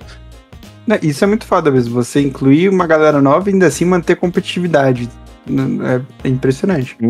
E isso é sempre um desafio que os jogos têm, né? Porque normalmente quando todo mundo já deixou de, de jogar algum jogo aqui, porque falar, puta, eu já vou chegar quando todo mundo já sabe todos os bugs, que todo mundo já tem, sabe, já tem o, o, o, o mapa do jogo e tipo, putz, eu vou ficar só, só tomando vareio no, no, no, no game, tá ligado? É, não, eu, eu tenho uma experiência dessa com o próprio Futebol Manager, cara. Eu tentava jogar Futebol Manager desde o 19 e 20, mas era um- uma parada tão opressora, assim, pra, jogadores novos que eu desistia. Aí, né, acabei sentando e vendo muito vídeo e tudo mais, que aí que eu peguei o jeito mesmo. Mas é, uma franquia tão estabelecida como o próprio Futebol Manager, o Street Fighter e tudo mais, achar formas de englobar jogadores novos de uma forma tão boa assim é eu acho sempre muito respeitável. Então, Léo, próxima categoria bastante aguardada também é a de melhor RPG. Quais são os nossos indicados? Temos o vencedor Baldur's Gate 3, Final Fantasy XVI, Lies of P, Sea of Stars. E, peraí, que tem um negócio aqui. Ah, Starfield. Olha só. Olha isso. Achei paia o humor. Cara, esse aí não tem. Dá pra conversar sobre, mas não tem nem papo, Vamos- né? vamos- De quem vai levar essa, essa Vamos daí. Né? trocar a ideia, deixa eu só tirar o 38 da cintura. Cara, é, não, Não, é, assim. realmente, a gente vamos, vamos conversar, mas é outra categoria que a, a casa de aposta tá pagando 0.9, porque A casa de aposta tá pagando é muito, o vagabundo tá rolando pix tá louco. Só dinheiro na mão do Geoff Keighley. E, o- os outros candidatos acho que é isso mesmo, né? São representantes de RPG e que foram os mais relevantes do ano. Acho que não tem muito além Pô. disso. Eu não acho Final Fantasy XVI nem RPG, mano. Eu também não, velho. Pra mim, de RPG, Final Fantasy XVI não tem nada. Pois é, cara. Nada. Esse comentário veio num momento tão cirúrgico. Os únicos relevantes aí RPG é o Baldur's Gate e Starfield, cara. De Exatamente. resto, Não, não, Starfield não. Não, Ah, ô, calma aí, meu amigo. Mas eu acho que é aquele problema da galera é, confundir jogos que tem algum elemento de RPG com um jogo de RPG mesmo. Igual Ah, vocês sim. falaram de Starfield, que realmente Starfield é um RPG, mas eu não acho o Fallout um RPG, principalmente o 4. Só que a galera coloca ele como um RPG pra mim, Fallout Tem gente 4. que fala que The Witcher 3 é RPG. É, mas, mas eu acho que The Witcher 3 é ainda mais RPG do que o Fallout 4. De, pra mim, o Fallout 4 é total um jogo de Vou, me- ação vou, ali. e vou tal. melhorar minha frase. Tem gente que fala que o Horizon Zero Dawn é RPG. É, mas- não, mas é, é desse melhor. nível. O- Os próprios Assassin's Creed, o, que o pessoal fala que é RPG, e até eu falo se pra identificar que é mais fácil, eu não acho bem RPG esses Ah, novos Assassin's não tem uns não. elementos aqui e ali e É. o pessoal já chama. Cara, a minha. É que isso é um, um tema que pode ser. A gente pode ficar um ano aqui conversando sobre isso, Uhum. que é tipo. É interpretação, velho. Se não tem interpretação, É. não tem roleplay em game. mas enfim. Mas enfim, é, é, é a categoria Baldur's Gate 3 mesmo, não tem nem. É, muito categoria Baldur's Gate 3, apesar de eu vestir a camisa do Todd Howard aqui. É, não tem como, mano. O Baldur's Gate, ele é literalmente o RPG de mesa ali, cara. Hum, É. Pô, eu, seria o Baldur's Gate 3 o melhor RPG pelo, pelo lance da palavra mesmo, o melhor já feito? Eu Talvez. realmente, eu realmente acho que é possível preciso- a gente categorizar. Eu preciso Porque- jogar esse jogo direito. Eu acho difícil. Eu, assim, é que eu acho difícil dizer isso, porque é, só o, o termo RPG ele já vai, virar- vai variar muito é, entre a, a grande maioria dos, é, dos gêneros, porque você vai ter diversos tipos de RPG. O Baldur's Gate, talvez ele se aproxime mais da gente, porque ele é o RPG mais ocidental. É o que vai dialogar mais com a gente, com as histórias de Terra-média, com as histórias, sabe, tipo, de, de, é, é, de coisas que a gente consome com muita é, é, frequência, com, com- em abundância, entendeu?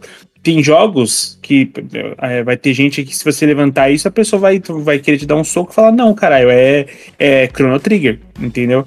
Então, eu acho que é delicado, é muito difícil afirmar o melhor RPG, o melhor RPG de todos os tempos. É um pouco É delicado. que o, o que eu quero dizer, não tô nem entrando muito no quesito qualidade do jogo, tá? Mas no que ele traduziu do cerne da palavra. Porque ele realmente conseguiu colocar um RPG de mesa e fez a melhor tradução do que a sensação do RPG antes de ser considerado, de ser transportado para videogame, o que, que era o RPG de mesa, o que, que foi é, estabelecido como RPG e colocar isso no videogame, acho que da forma mais fiel e, e, e melhor adaptação já feita, assim.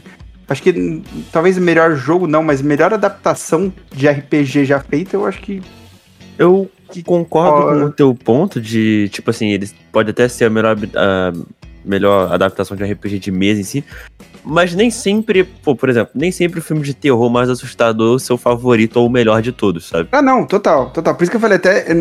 acho que não seria o melhor jogo, mas a melhor adaptação, possivelmente. Mas Sem dúvidas. Então, não sei, não joguei direito também, preciso jogar. Muito bom. Então, essa questão do R, R- ser um RPG, pra mim, é um negócio que é, dá pra ser um podcast só, só disso, porque eu acho que é a lapidação do nome do gênero com o passar das décadas, sabe? Tipo, é, o, o JRPG, por exemplo, não é necessariamente o RPG que a gente conhece. Tipo, eu vou fazer uma comparação bem. Provavelmente todo mundo vai olhar feio pra mim agora, mas é como. É tipo você dizer é, K-pop. K-pop não necessariamente é um pop coreano. Tipo, é um gênero onde tem os artistas coreanos cantando o que for. Depois o cara tá cantando um rap ali, ainda é K-pop. Então eu acho que, tipo, um JRPG, ele. O gênero que se criou lá no Japão, dos RPG, que, tipo, mesmo que não sejam um roleplay, eles começaram a considerar lá assim, e aí, tipo, foi passando pro ocidente, e aí, tipo, virou o. O, Souls-like é um RPG também, por ter o elemento do, da criação de personagem. E, tipo, é, o RPG ele virou um negócio muito gigantesco. De tipo, é, tem esse do, da rodada de dados, tem o. Tem gente que vê o mundo aberto ali e fala RPG, tipo. Eu acho que é, virou um gênero dentro do gênero, sabe? Tipo, Uhum.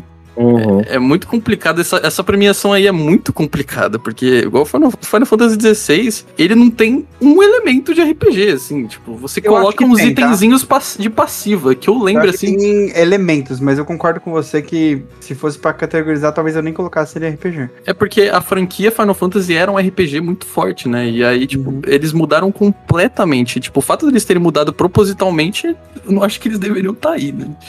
Eu acho bastante discutível.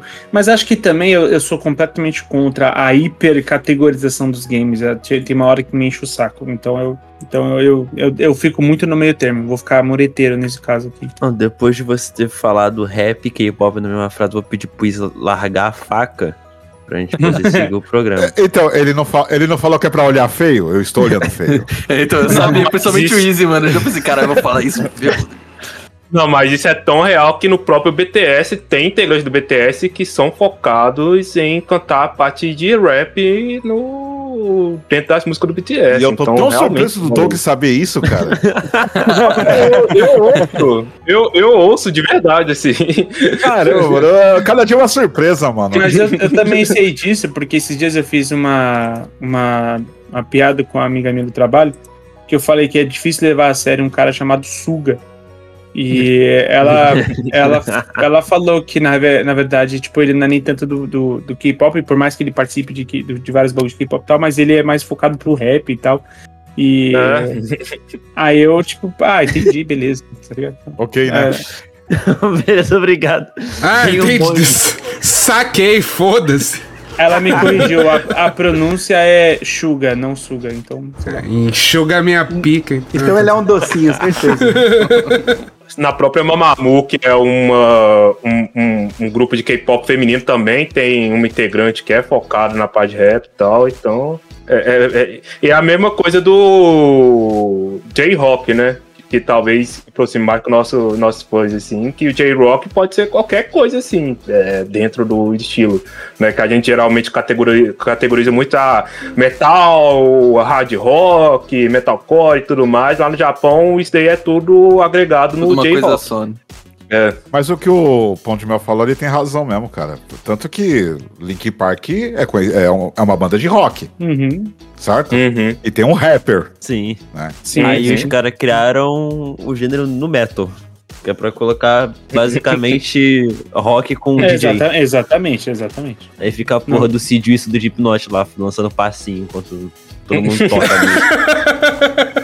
É muito Caralho. Inclusive, Deus, Deus o tenha, Jay Winberg aí. Deus tenha. bom. O Cid é o animador de festa do Slipknot. Ele é literalmente isso, né, cara? Acho, acho que a divagação tá chamando a próxima categoria, hein, rapaziada? Chama Eu ele. acabei de jogar um tema nada a ver com. hora. Tudo bem, a gente vai colecionando pautas para os novos episódios. Então, o próximo eu, é a próxima categoria que a gente tem aqui, mais uma também que vai ser bastante é, aguardada, Leonardo, vai ser a de melhor jogo de ação barra aventura. Quais são nossos indicados?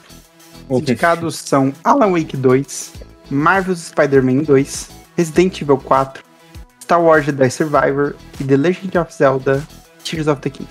Não entendi porque o Alan Wake tá aí. Essa, essa categoria é a categoria, é o prêmio de consolação de quem não vai ganhar o GOT, geralmente é isso. né?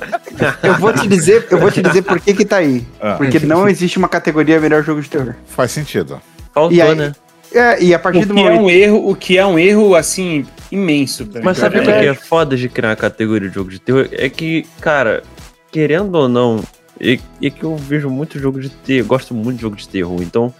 É, nem todo ano tem jogo suficiente Uhum. pra preencher essa categoria. Será, porque? Ah, Tem muito é, indie é. de terror, É, então, eu queria Tipo, tem, falar. tem, tem, tem muito indie de terror. Mas, pô, a- merecendo participar disso, talvez, sei lá, não sei. Tem muito jogo de Ah, terror que é muito existir premiação é um ponto para as pessoas se dedicarem mais e aparecer lá. tá Ah, ligado? sim, sem dúvida. E tá talvez ligado? seja o ponto só de colocar mais uma barrinha aí também, né? Jogo de, jogo de aventura barra terror, por exemplo. Eu sou a favor de colocar uma categoria só para jogo de terror, porém me pergunto se terá jogo suficiente para preencher essa categoria. Eu acho que terá, hein, Okashi? Espero que sim, rezo. Acho que tem. É, Eu acho que se você colocar um suspense barra terror, tem muita coisa, que, exemplo, que nem tá indicada hoje. Mas, por exemplo, eu conseguiria fazer uma categoria hoje com Dead Space, o Resident Evil 4, o Blasphemous 2, daria pra entrar tranquilamente, Alan Wake 2, e só aí já tem quatro, tá ligado? Outlast Trials. Ah, então, tem até outros aí, ó. Bom ponto. Tem um bom ponto. Gostei. Ah, Então, tem, cara, Faltou gente, essa todo categoria. ano, todo ano sai bastante jogo de terror, cara. Todo ano. Sim. Tá ligado? É um gênero que ficou muito famoso, e especialmente por conta da produção de conteúdo de gameplay no YouTube, Sim. tá ligado? Pô, acabei de pedir jogos de terror desse ano, apareceu Homem-Aranha 2. Não quero mais que crie essa categoria, não. Então, É. aí não, é loucura. Eu acho que talvez nessa linha de pensamento de prêmio de consolação, talvez ele vá para Zelda ou Alan Wake 2. É, é bem O Alan Wake difícil. 2 em Action Adventure eu acho que não encaixa, não. Eu coloquei o. Spider-Man 2 aí, mano, porque eu acho um jogo divertido e que não merece nenhuma outra categoria que eu acho que encaixa aí. Faz sentido, faz sentido. Assim, minha torcida pra essa categoria, eu acho que seria do, do Miranha 2 também. Porque eu acho que ele encaixa melhor no, É, no quesito também- aventura. Também tô concordando com você. É a cara, é a cara do Homem-Aranha, mano. Ação e aventura. Vai, Jim Ryan, Não faz o sei. Pix. Não sei. Ou um Resident É. Doug Vrido, Cara, pra mim é Resident Evil, hein? Lancei foda-se. Eu, como eu tenho essa, essa linha de ser o prêmio de consolação, eu, eu acho que eu- o meu aqui seria o Zelda ou o Resident Evil 4, que foram os que eu joguei, né? É, que não vão ser o GOT pra mim. né? Aí o GOT é uma coisa muito pessoal, né? Mas o, o, o Star, o Star Wars eu não joguei, eu quero muito jogar, mas tá muito caro. E o, e o Spider-Man 2 é mais caro ainda, porque eu nem PlayStation 5 eu tenho, então. e o Alan Wake eu vou falar mais pra frente. É, assim, eu, eu não vou nem pensar nessa questão de prêmio de consolação e tal, mas eu não sei, cara, pra mim, para mim, dentro dessa categoria, pensando em ação barra aventura, eu fico com Zelda. É, e aí não é nem por, por questão de, de repente, gosto ou coisa do tipo, mas é porque, sei lá, cara, assim, é, eu, acho que, é- eu acho que é mais uma coisa que talvez daria um outro episódio. Mas só falando muito rápido aqui, eu, eu, eu, não, eu não tenho Play 5, então evidentemente eu não joguei o, o Spider-Man 2. É, é um jogo muito legal, muito louco, mas ele tem uma coisa nesse jogo que me incomoda muito, cara. E eu não sei, cara. É- é- Esse é o tipo de coisa que, sei lá, pra mim é esquisito. Tipo assim, me parece, eu fiquei com a sensação, vendo o- a, a gameplay do Homem-Aranha, que assim, que ele é um, um, um portfólio do Play 5, tá ligado? Veja do que o Play 5 é capaz. E aí tem uma amostra que é o Play 5, o, o, o Spider-Man 2. Porque ele é tão apoteótico, ele é tão, é, é tão superlativo em tudo, que tem hora que, sei lá, tipo, fica meio pedante, tá ligado? Então, achei estranho a, a, forma, a concepção de- desse jogo por conta disso. Porque me pareceu muito dedicado a mostrar do que o Play 5 é capaz pra ver se ele se torna um, um vendedor de console. Então, quando, quando eu penso nessas coisas, eu penso que talvez a experiência mais pura de, de ação e aventura esteja no Zelda. Entendeu? Mas enfim, isso é muito pessoal, é minha opinião. E é isso. Pra mim, se, se esse é o jogo que quer mostrar o poder do Play 5, que Play 5 Michuruca, hein? Com todo respeito. Ah, mano. Que- Ô, louco, sério? Eu, eu- eu aqui preocupado com o que eu tava falando, achando que ia causar um reboliço. Olha o que o, que o nosso querido Honey Brad fala. ah, cara, tipo, pra mim o Play 5 ele pode fazer muito mais do que o Homem-Aranha Cara, fez, cara. Eu, Tipo, eu, achei- acho o Homem-Aranha Ok. um puta jogo foda, mas. Cara, o que o meu problema com Homem-Aranha são todas em questão de roteiro, porque no final do jogo acontece uma parada que eu achei. que eu, eu e o Pão de Mente achou muito forçado, a gente discutiu sobre isso depois. É, mas tirando essa questão de roteiro, eu acho um jogo muito foda. Porque em questão de, de mecânica, em questão de, de desempenho, de, de, de mostrar que o SSD do Play 5 é capaz do poder do console, enfim. De resto, eu gostei de tudo, mano, menos do roteiro. Então, o comentário que eu fiz foi sobre tecnicamente, tá ligado? Eu gostei muito do jogo, tipo, é divertido pra caralho, a gameplay é deliciosa, mas, tipo, poder do Play 5 é um jogo mundo aberto. É aqui, você pode falar do SSD quando você transporta pra qualquer lugar, é rápido, caralho, SSD é foda, mas, tipo, eu acho que no A futuro. Fast Travel é um negócio inacreditável desse jogo. Sim, É, é muito rápido. Mas eu acho que o futuro ainda tem coisas. Pra Ah, mim, sim, o Alan Wake certeza. 2 tecnicamente faz o triplo do que o Homem-Aranha Eu, faz. eu tá acho que tem coisas em que o Homem-Aranha faz em que a gente poucas vezes viu esse nível de técnica é, em um jogo. Por exemplo, em quesito de movimentação. A movimentação do, do Homem-Aranha é inacreditável. É inacreditável. Assim, o- inclusive a física do personagem é, é- é surreal, assim. O nível de, de detalhe e o nível de profundidade no que ele conseguiu trazer mecanicamente, eu acho que é muito impressionante. Eu acho que ne- nesse quesito, até que o, o Easy fala do, do ápice técnico e que pra vender o Play 5, que é, cara, eu não consigo ver esse Homem-Aranha 2 rodando numa geração anterior. Não, é impossível, impossível, assim. Ele teria que ser muito capado pra jogar na geração anterior. E eu acho que nesse quesito é- é- ainda é impressionante. Obviamente, não é o ápice do que a gente ainda vai ver do PS5, mas talvez seja o ápice do PS5 até aqui. E só fazer um adendo que a Insomniac, hein, carregando geração PlayStation 5 nas costas. Pior que é mesmo. Os caras tão passando mal já, velho. Tadinho. se, se o Xbox. Desculpa, Caixa. É, se o. Se é PlayStation, Xbox, querer mostrar realmente a- o poder de um console, mano, contrata a Remedy. Acabou. Os caras. Os caras da Insomnia estão recebendo chicotada todos os dias, porque trabalhando em 35 jogos ao mesmo tempo, velho. Maravilha.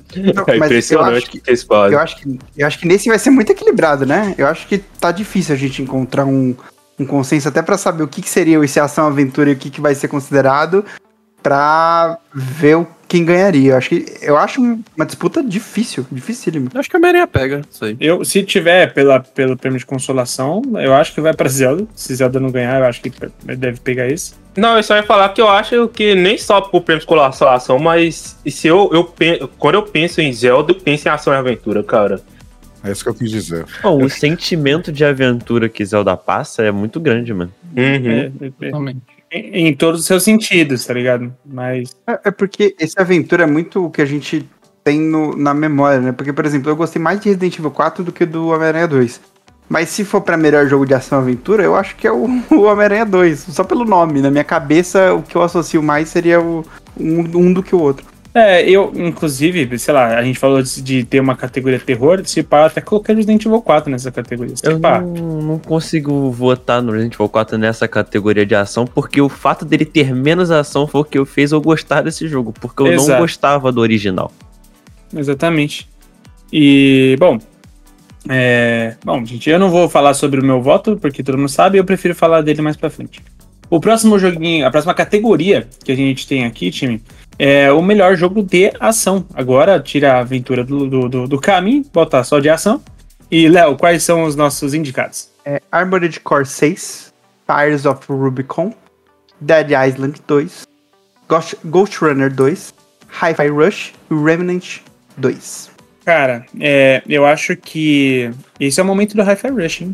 Puta, eu tô torcendo tanto, Também. cara. Eu, Seria incrível, merece muito. eu Concordo. acho incrível que ele foi um dos primeiros jogos lançados que tá sendo lembrado aí. Tipo, ele foi lançado lá em janeirão. E ele tem um, um, um, um nível de, de publicidade muito men- menor, muito menor, um, um nível de alcance menor, um escopo muito mais contido. E ele chegar nesse nível pra concorrer com essa galera que foi lançado depois me anima muito. Inclusive, ele teve várias indicações e eu, eu gostaria muito de ver ele ganhando. Eu acho um jogo incrível. assim. É um jogo com marketing praticamente negativo, porque o jogo lançou no dia do evento que foi anunciado. Então não teve marketing, o marketing do jogo foi pós-lançamento. Foda, né? Mas o que, que faria esse jogo ser, por exemplo, esse jogo ser só ação e não ser aventura? e, e aí o jogo do, sei lá, do Alan Wake 2 ser só ação e aventura e não ser ação, por exemplo. É muito nem- difícil. o eu acho que sabe. é só pra ter mais categoria pra lobby mesmo, porque não faz o menor sentido porque- ter uma categoria ação e outra ter ação e Pois é. aventura. Fazer a É. mesma coisa.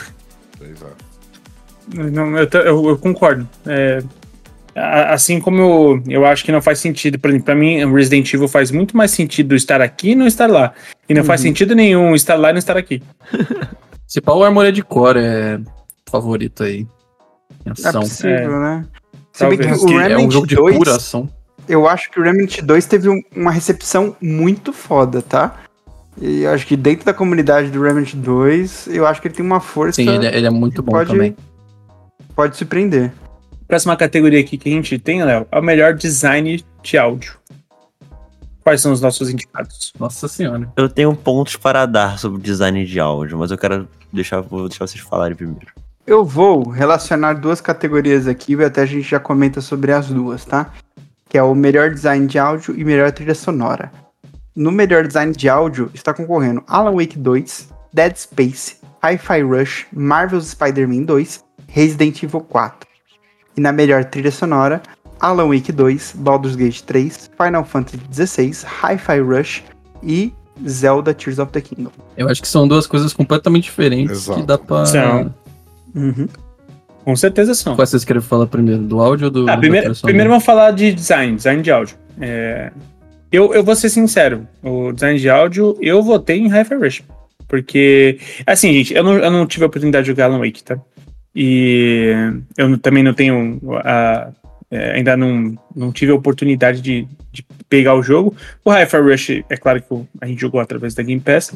E, é, cara, é, é inacreditável, assim, como o jogo funciona com, com o áudio, com o ritmo de música, e é uma estética que pega bastante, especialmente as crianças que cresceram nos anos 90 e tal, então por isso que eu fui no Hi-Fi Rush. Mas é, eu, eu votei nele sabendo que Alan Wake, é, mais uma vez, deve nadar de braçada aqui. Né? Só um ponto. Mas isso que você trouxe seria design de áudio ou game design? Cara, é, é, pô, é que pra mim é, é design de áudio mesmo. Não, não acho que entra no game design, por assim dizer. Certo. Porque. Eu, até porque eu acho que você precisa de pessoas diferentes, tá ligado? a a pessoa que vai fazer um não, vai, não faz o outro. É, não, não é o mesmo profissional que vai cuidar dessas coisas, tá ligado? Então, acho que é design de áudio mesmo. Mas eu concordo totalmente com você. Eu e o Okashi foi totalmente de Hi-Fi Rush nessa aí. A gente foi no Caraca. Wi-Fi Rush porque, mano, uma coisa que me pegou nesse jogo é como os caras conseguiram transformar acordes musicais aleatórios em sons de qualquer coisa. Tipo, quando você dá um hit bate, sei lá, numa caixa aleatória, o som que, eu- que vai fazer da guitarra do protagonista batendo é um acorde de, sei lá, um acorde Uhum. que você faz na guitarra. Isso é isso é fantástico, porque os caras poderiam simplesmente ter feito o barulho da guitarra batendo no, na caixa, um som da caixa quebrando e foda-se. Não, mas os caras tiveram ah, o cuidado de lá botar o som pra cada coisa que a guitarra vai bater ser um acorde diferente, talvez um acorde desarranjado, um acorde desafinado pra soar mais impactante, com uma porrada, mas é um acorde. Isso é muito foda, cara. Eles fizeram a música tá em literalmente todos os lugares, transformando a, a, a música não ser só trilha sonora, mas também ser áudio design. Isso é muito foda. E não só isso, né? Ritmado, cara. Ritmado. É. É impressionante É mesmo. absurdo. Muito bem feito, velho. Assim, eu acharia, aí- acharia me- merecidíssimo. Eu adoro o Hi-Fi Rush. A minha preferência pessoal vai para Alan Wake 2 ainda, porque o nível de ambientação que o Alan Wake 2 me traz por conta É, do áudio som design é absurdo pra é ambientação. muito foda, cara. Porque assim, nossa, eu, eu e o Vrido, a gente assustador. conversou muito sobre isso, sobre o quanto essa ambientação e, e esse som vai tanto incomodando a gente como causando uma imersão absurda e poucas vezes eu vi tão bem trabalhado com tantos fatores diferentes se entrelaçando, sabe? Eu não quero entrar muito em spoilers aqui, mas é, são técnicas de, de, de game diferente estão juntas e funcionando bem e alguns elementos de terror de jump scare, alguns elementos de, É, rapaz. de ambiente que assim, eu de verdade, eu acho que talvez eu nunca tenha visto em, em videogame, assim. É, Deixa é, eu. é foda. Só quero dar uma complementada. É, não digo só no som também, mas na ausência de. Porque, como di- disse o grande gênio Akira Yamaoka, né, que que foi só o compositor de Silent Hill, é, é muito. A, a ausência de som ela ajuda a criar essa atmosfera também, então é muito importante é, você ter esses respiros numa história de terror. E eu acho que o Alan Wake ele faz isso muito bem, cara. Do... Totalmente. Alguém aqui você. jogou o Alan Wake com fone? Ah, eu tô Eu jogando, joguei. tô falando. Eu joguei uma parte, não tudo. Cara, é, assim, eu, eu sei que existe um certo preconceito pra quem é, é, joga pelo YouTube, mas infelizmente eu não tenho dinheiro pra comprar o Alan Wake 2, né? Então, assim, eu me sinto ainda assim no lugar de fala, mesmo eu não tendo apertado os Ah, não, botões. Com certeza, Tá. cara. Mas enfim. Com certeza você tá no lugar. Então, beleza, obrigado. Agradeço pelo acolhimento e inclusão. Mas, é, quanto, eu- meu, às vezes eu, eu tava aqui assistindo o bagulho aqui, eu tava com fone, mano, vinha só do lado direito um wait.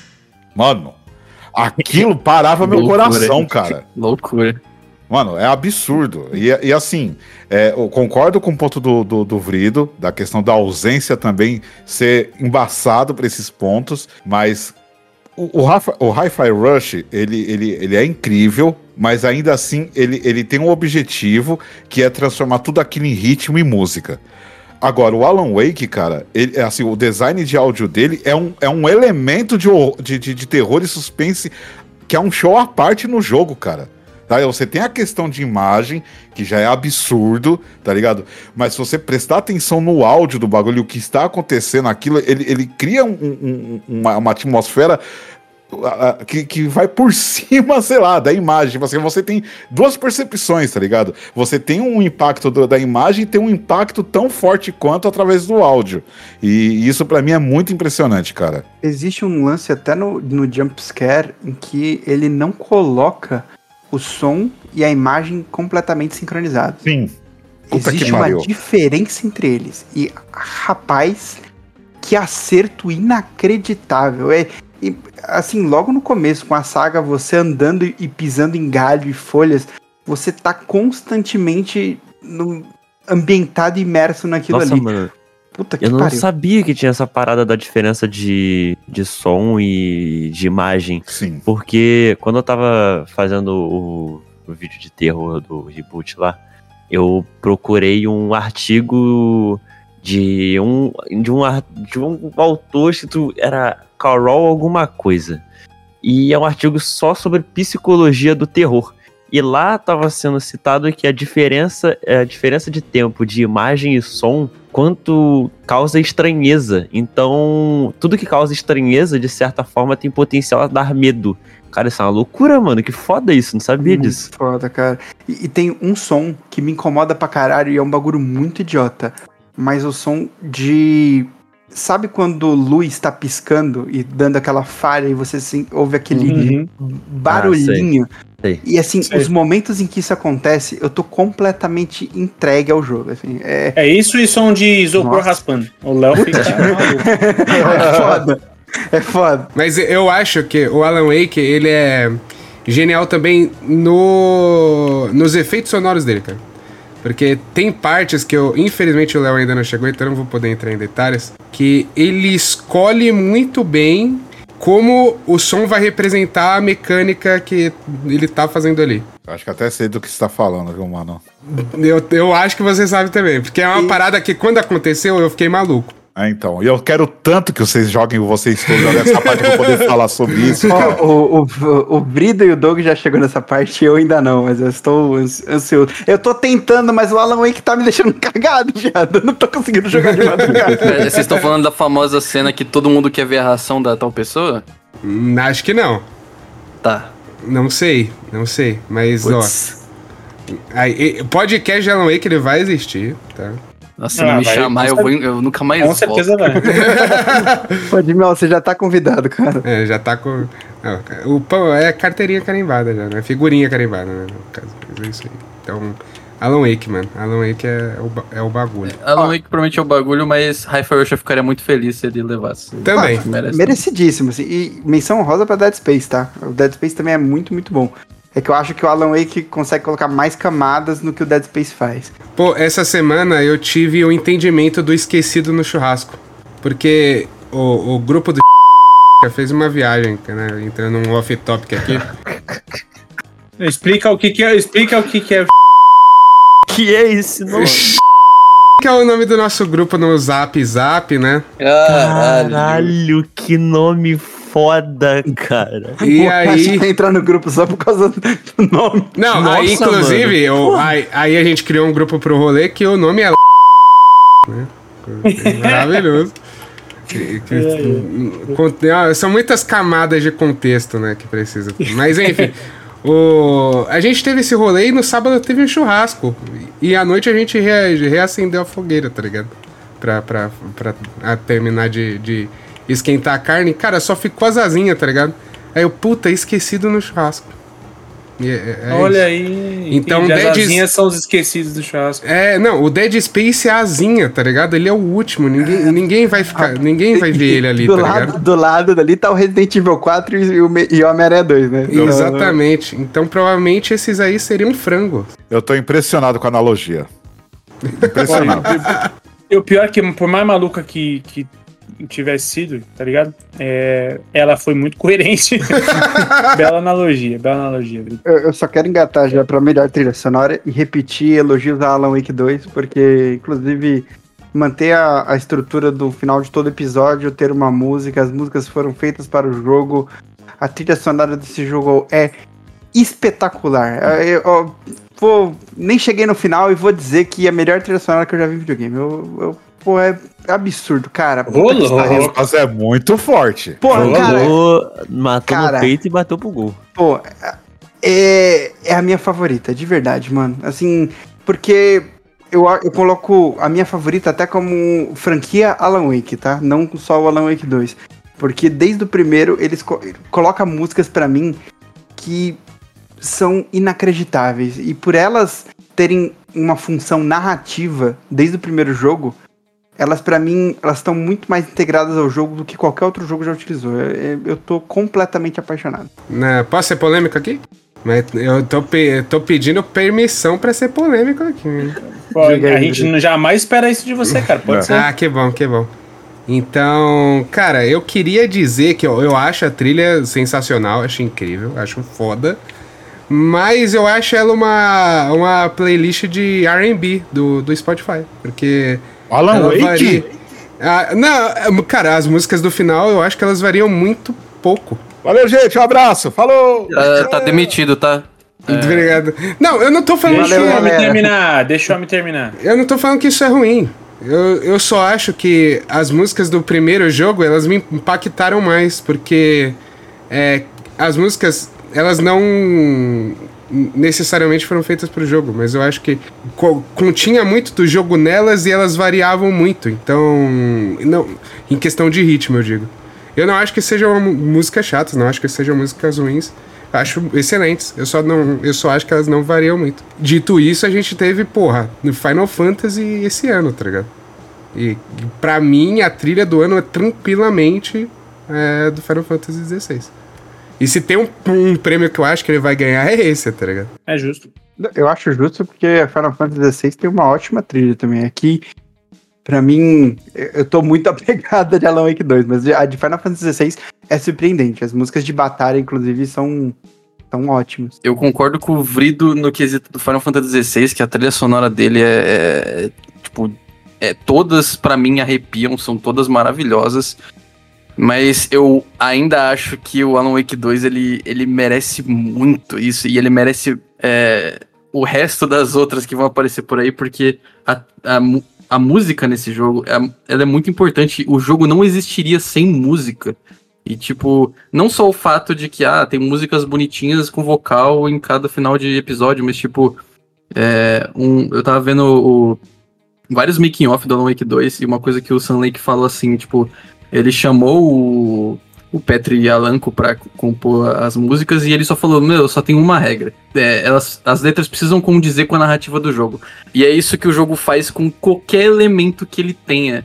É, tudo precisa condizer com a narrativa do jogo, porque tudo é uma obra só. E a música, ela é, ela é tão importante que se eu me aprofundar nela, é um spoiler absurdo do que a música desse jogo faz. Bom, eu acho que eu fui meio burro aqui na minha análise, porque eu tava pensando mais nessas músicas de fim de capítulo. Então, porque a trilha sonora do Alan Wake mesmo é, é foda. Inclusive, momento do ano pra mim tem do Alan Wake. E você sabe qual é? Todo mundo que entende da, desse tal momento aí sabe do que a gente tá falando e, tipo, é. é pô, esse jogo com música é, é aquela parada. Da mesma forma que Immortality lidou muito com formas de arte, Alan Wake 2 faz exatamente igual. Tipo, é, ele adora mexer, é, lidar com formas de arte, isso tanto na escrita, que é o principal, fotografia, e música tá no pódio junto com isso, e o jogo não existiria sem música. E é, no- na ambientação em si, você vê que a trilha sonora ela é bem sutil quando você tá explorando, é quase nula. Tipo, é em momentos muito predefinidos quando a, uma trilha sonora começa a tocar. É, mas o, o vocal e os tais elementos de música nesse jogo, pra mim, ele merece muito, porque é, eu nunca vi isso num, num jogo antes disso. Pra mim é, é óbvio, né? É, a, escolha. Mas eu vou, eu vou fazer um adendo, porque assim, Zelda sempre tem as, as suas trilhas sonoras é, é sempre muito elogiadas, né? Tipo, é, é impossível que, que Zelda não. A gente não fale do jogo sem falar de, de trilha sonora. É, tanto que existem vários jogos de Zelda que a mecânica se baseia em música, inclusive. Então, é, é- é muito normal que ele seja é, muito competente nessa parte. E, é, cara, pra mim, é, eu não tive as outras experiências que vocês. é, infelizmente, esse ano pra mim foi um ano que eu consegui jogar muito pouco do que saiu.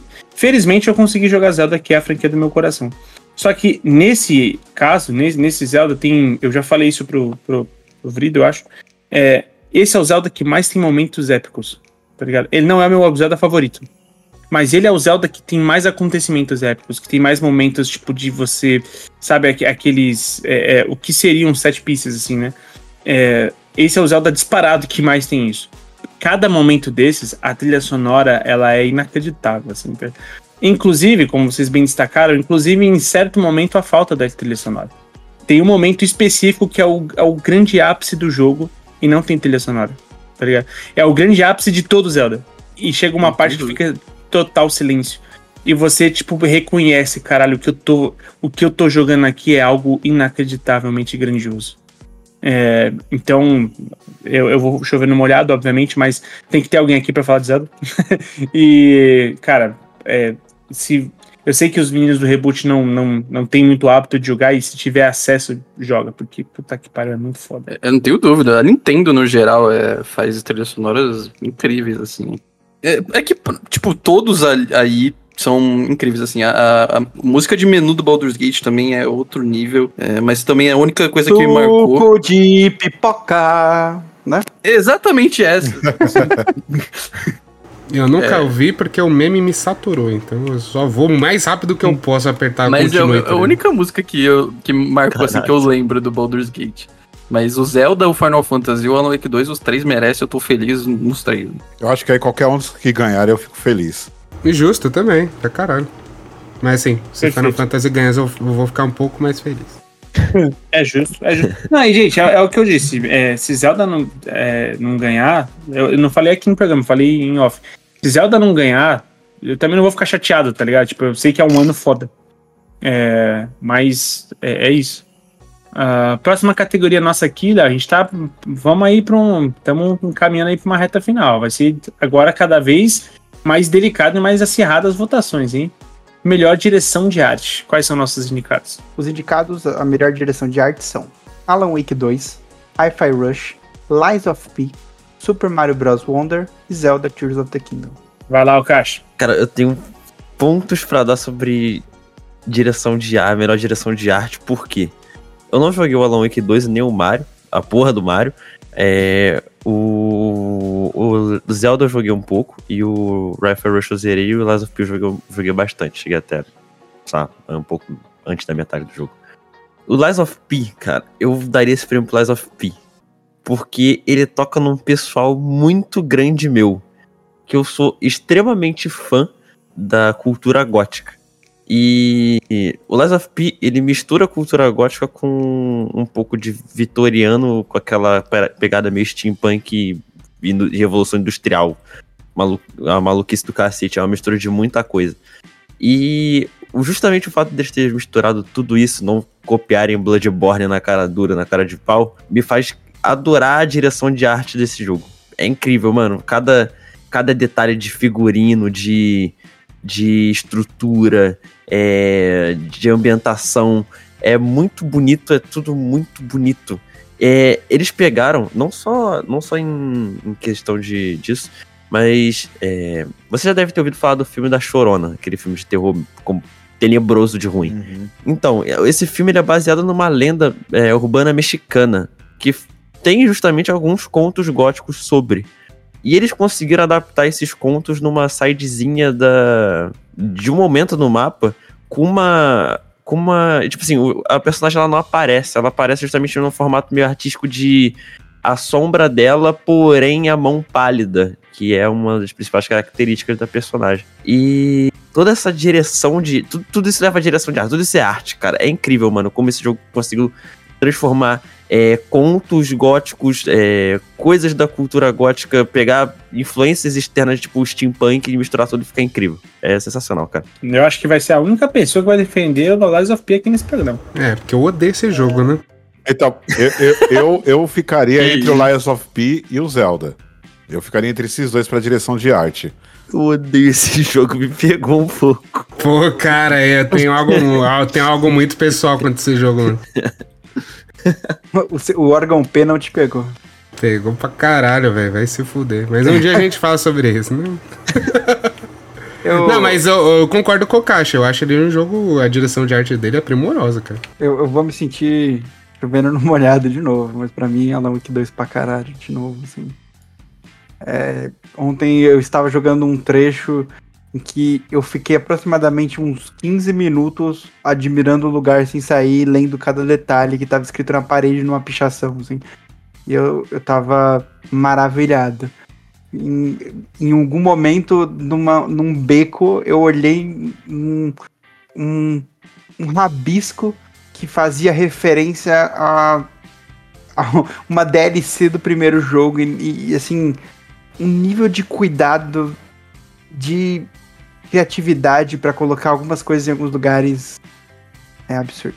O que tem de easter egg nesse jogo é absurdo, mano. Eu posso dar uma nerdolada aqui? Nerdole à vontade. Eu, eu sou. Pra mim, esse é o melhor, melhor categoria, assim, porque eu gosto muito de direção de arte. Eu sou o chato formado em audiovisual que. Pô, na, eu tenho um vídeo no reboot só sobre direção de arte, porque eu, eu acho isso É muito incrível, mágico. inclusive. Excelente parabéns. vídeo. Excelente. Obrigado, obrigado. É, porque é, por muitos anos na minha vida eu achava que direção de arte era só uma questão de uma, uma arte bonitinha. é, ou- ah, se, por exemplo, Hi-Fi Rush, nossa, muitas cores, então a direção de arte é muito foda. Ou é, aquela famosa discussão do control ganhar de gris. É, mas aí, tipo, a direção de arte é toda uma construção de cenário, level design, é, construção narrativa também, usando cores, detalhes no cenário, tudo uma questão de interpretação do, do jogo te contar uma história só com coisas que você enxerga, sem te dizer uma palavra. E pra mim, três jogos aí fazem isso muito bem. O Zelda, apesar de eu não ser é, um jogador da Nintendo, o mundo do Tears of the Kingdom, Ki- the Kingdom é, ele é muito bem feito na questão de construção de mundo, com as cores também. O Lies of P é aquela. Tudo que o Okashi falou sobre toda a ambientação é, gótica britânica, é, principalmente com os figurinos do jogo e com essa brincadeira do, Lies of- de, do Pinóquio com. é, com essa temática mais sombria, é, steampunk. E, e o, Alan, o Alan Wake 2, ele é. É maluco. É, um- é uma tipo uma um amadurecimento do control que também brincava muito com direção de arte, mas ele era meio bagunçado ainda. E pô, ele é cheio de cenários, mas pra mim o que me ganha no Alan Wake 2 e que pra mim consegue ser melhor que muito jogo de direção de arte é o Dark Place em Nova York, que é, eles montaram o, o que o Alan escreveu pra ser o, o lugar onde ele vai tentar sair dali é Nova York, é, num, numa temática noir investigativa. E você vendo cada detalhe daquela cidade é, é insano. Você para pra ver cada beco e o jogo ele não tem indicador, não tem ponteiro aquele estilo Ubisoft, de tipo um ponteiro amarelo falando pra onde você tem que ir. E Uhum. o jogo não tem nada disso. O jogo ele não te fala o que tem que fazer. Você, ele até tem tipo, ah, faça tal coisa, mas ele não te fala onde é. E mesmo assim você não se perde porque tudo no cenário ali é tudo bem indicado pra você é, se locomover e entender todo aquele contexto. Pra mim, a, É intuitivo, a melhor né? parte é tudo muito intuitivo, principalmente. fazer um adendo, o, o? Claro. Isso tudo que você tá falando, eu acho que é ainda mais impressionante que ele consegue fazer isso no escuro. Sim. E, e isso é muito foda.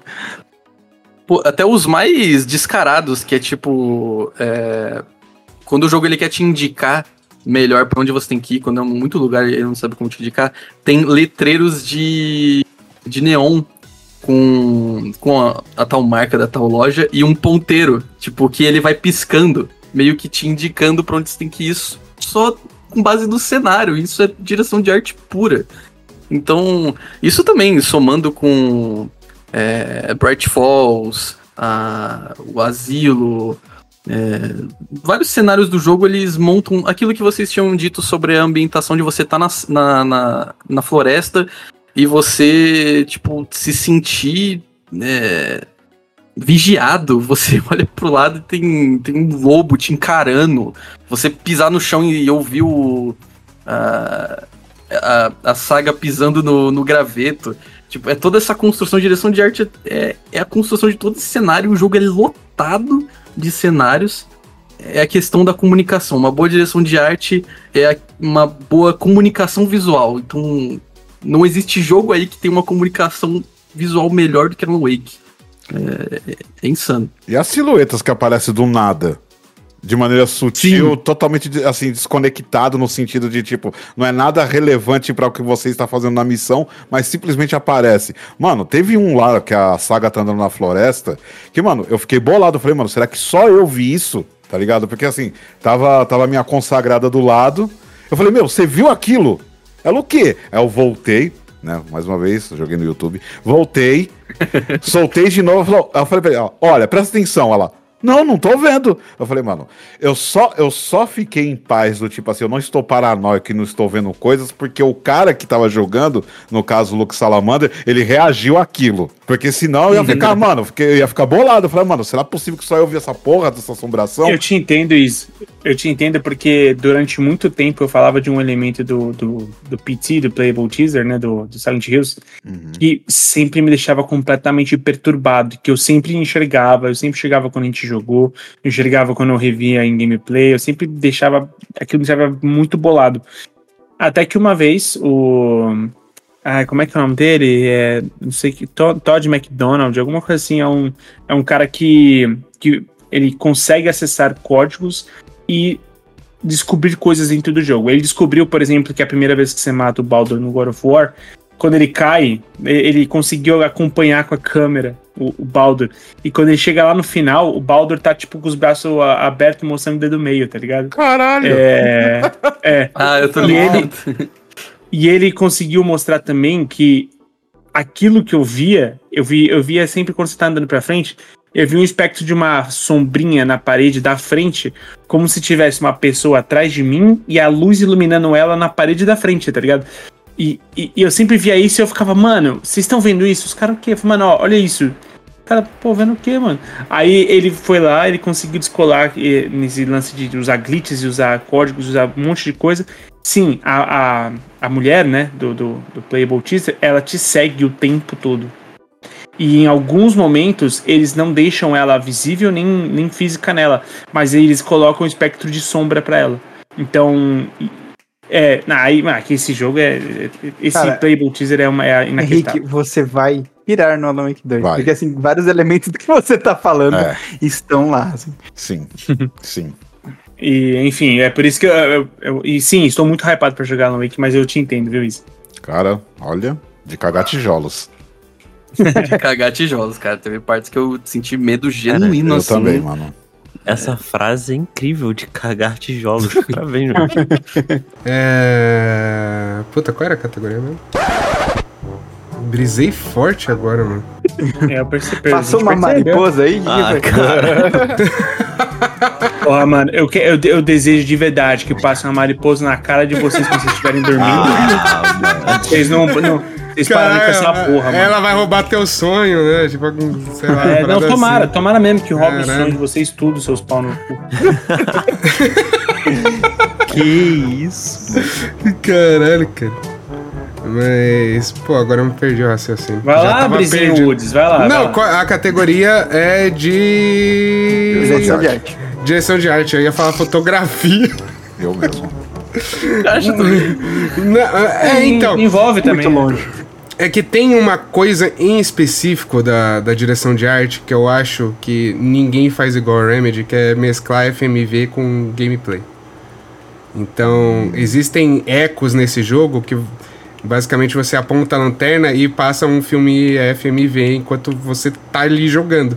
Não, não é um- uma parte que para, tá ligado? Você está vivendo, vivendo e o filme está rolando. E o jeito que eles conseguiram fazer a fotografia funcionar do jogo e da cena é um bagulho inacreditável, cara. A gente viu um resquício disso no controle e nesse eles colocaram bastante, é muito foda. Sim. E, o, e tipo, outro que eu acho, né, que é ne- nessa mesma linha é quando a saga ela vai pro Palácio Mental e ela começa a pensar a cena e vai mesclando é, cenas com o, o raciocínio dela. Que, tipo, me lembrou muito a, a abertura de True Detective, cara. Caralho, total. Nossa, Nossa, e eu verdade. ficava arrepiado, mano, com, com isso, velho. Eu não tinha pensado nisso, mas lembra pra caralho a... sentimento ali da, da abertura do. A, a Remedy é a melhor pessoa que existe, sério. Melhor pessoa. Remédio Eu- Studios. Né? É meu, meu estúdio favorito atualmente, sem O é Roberto justo. Remedy. No Roberto. Ele, ele quer ter cruzeiros todo fim de ano. E você, Doug? Ah, cara, eu não tenho muito o que estender além do que a galera aí falou, não, pra ser sincero assim. Eu, eu acho que aqui o, o pra onde for o prêmio já tá em bons mãos, boas mãos, sabe? É, todo mundo que não merece, tá? que isso, pô? O cenário do Wander é mais bonito. Então não Perdoa, tem muito o que argumentar além de que todo mundo já falou, não. Cara, eu, vou- eu vou fazer a defesa aqui, porque a gente tá. O que vocês estão sendo do Alan Wake, eu vou ser do Zeldin. O, pra mim, o que. É, a gente. A gente chegou né, nesse Zelda depois de passar por o Zelda que era o Zelda para todos governar, tá ligado? É, que, que foi o Zelda. O, o único Zelda que atingiu as notas, as premiações do Ocarina e o caralho, tipo, é, virou o, o Zelda, né? Que é foi o Breath of the Wild. Quando chega no- a gente chega no Tears of the Kingdom, é, para mim, tudo o que o Pão de Mel explicou sobre direção de arte, é, ele só foi crescendo aqui na minha cabeça, no meu coração, o que, que o Tears of the Kingdom fez. Porque você tem ambientes completamente diferentes, você tem, você sente cada um desses lugares de forma completamente diferente, tá ligado? É, o, o, o- bioma daquele lugar completamente fantástico, você você entende é, por transição de terreno, você entende e, e não é simplesmente um, um, um environmental storytelling, não é, não é só isso, tá ligado? Você você eleva o seu nível de exploração através da direção de arte de Zelda. Cara, quando você tem um dado momento na, na- em Zelda que você chega nas profundezas, eu não sei se o não sei, não sei se foi o Cacho, se foi o Pão de Mel que chegou a jogar Zelda. É, mas eu, não, não- também não sei se você chegou a, a, a visitar as profundezas. Cara, a, você jogar é, nas profundezas daquele jeito e, e o como as profundezas é representada através da sua direção de uma forma tipo, esse aqui é um lugar que claramente faz muito tempo que ninguém vem. Isso aqui é um lugar completamente desconhecido por todos há muito tempo e aqui não existe e, e- não é por isso que aqui não existe nada. Aqui tem muita coisa. Só que é um desconhecido assustador, tá ligado? Porque vo- você não tem iluminação, tá ligado? Você, você literalmente que vai iluminar cada centímetro daquele lugar. Então, e, e assim, aí você pensa assim, pô, é, como é que isso funciona, né?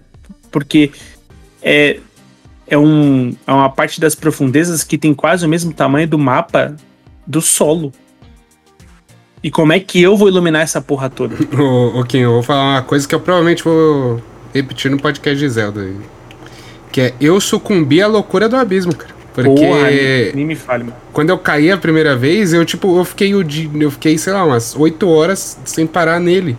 Porque eu falei, mano, eu preciso, tá ligado? Achar um jeito de sair daqui de qualquer jeito. E iluminar esse lugar, senão eu não vou conseguir descer depois, tá ligado?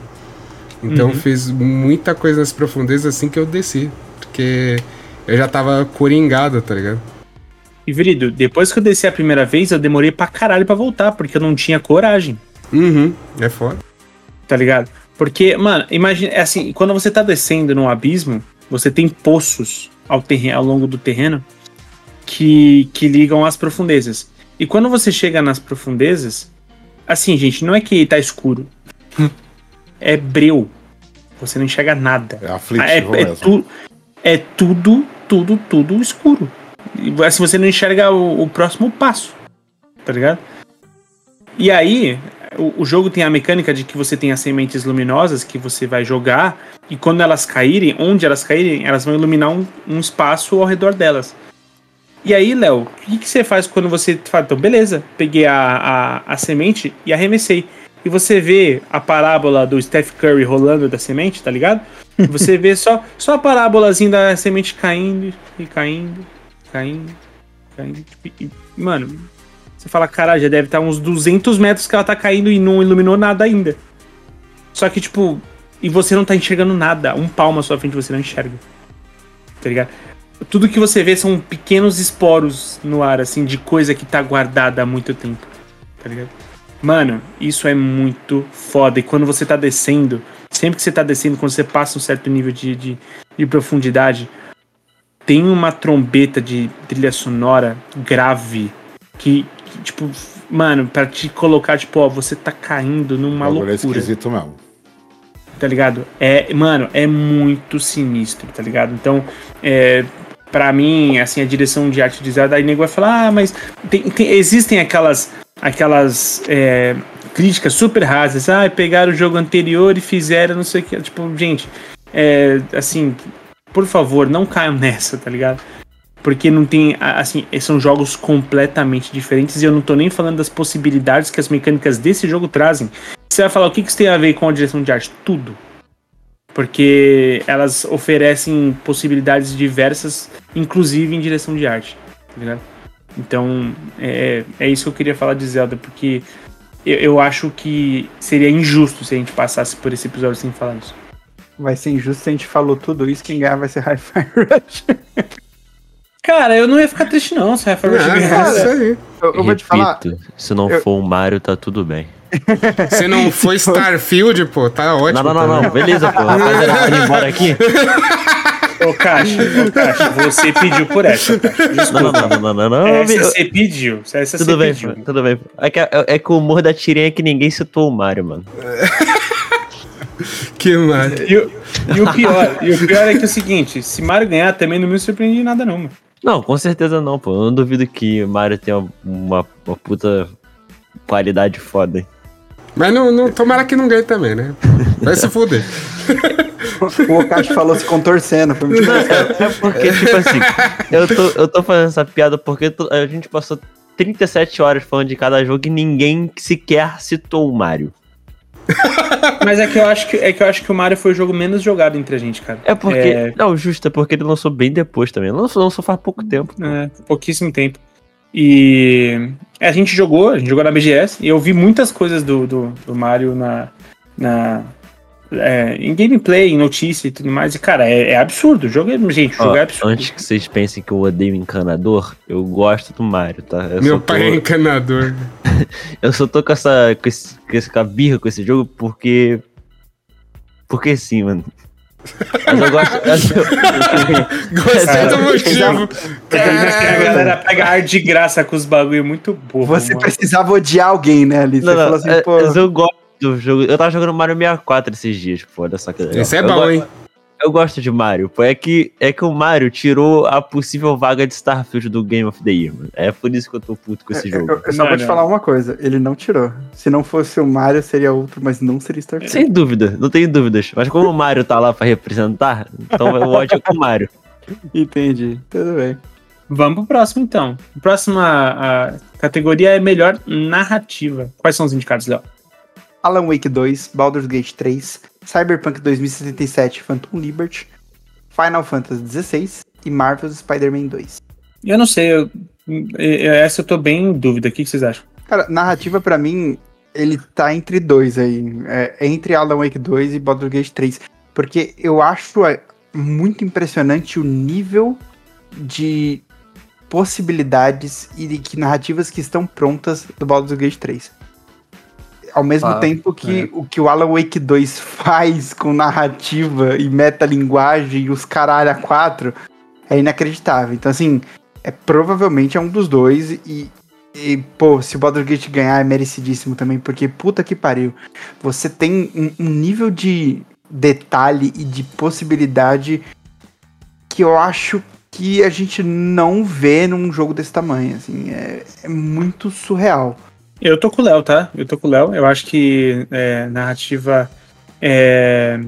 Assim, é, é claro que fica entre é, Baldur's Gate e Alan Wake. Mas eu acho que pelo recurso, pelas opções e tudo mais, sabe? Tipo, imagina, imagina a, é, como os caras organiz- organizaram um storytelling de tantas possibilidades de Baldur's Gate, tá ligado? Então eu acho que vai, acaba indo pra, pra Baldur's Gate. Você usou uma palavra muito boa que é storytelling, cara. É justamente a minha maior crítica ao Homem-Aranha. Que, sei lá, mano, o storytelling do jogo é ótimo até final. Eu, sinceramente, acho que foi muito forçado algumas coisas ali. Então, não sei. Eu estendo o seu comentário pro Final Fantasy XVI, assim. Eu, eu gosto, mas eu tenho muitas ressalvas com algumas decisões e como elas são tomadas, assim. É, é, eu acho que esses dois, eles são bons jogos, narrativas boas, mas definitivamente não são do nível do, do que a gente tá falando do Alan Wake e do Baldur's Gate.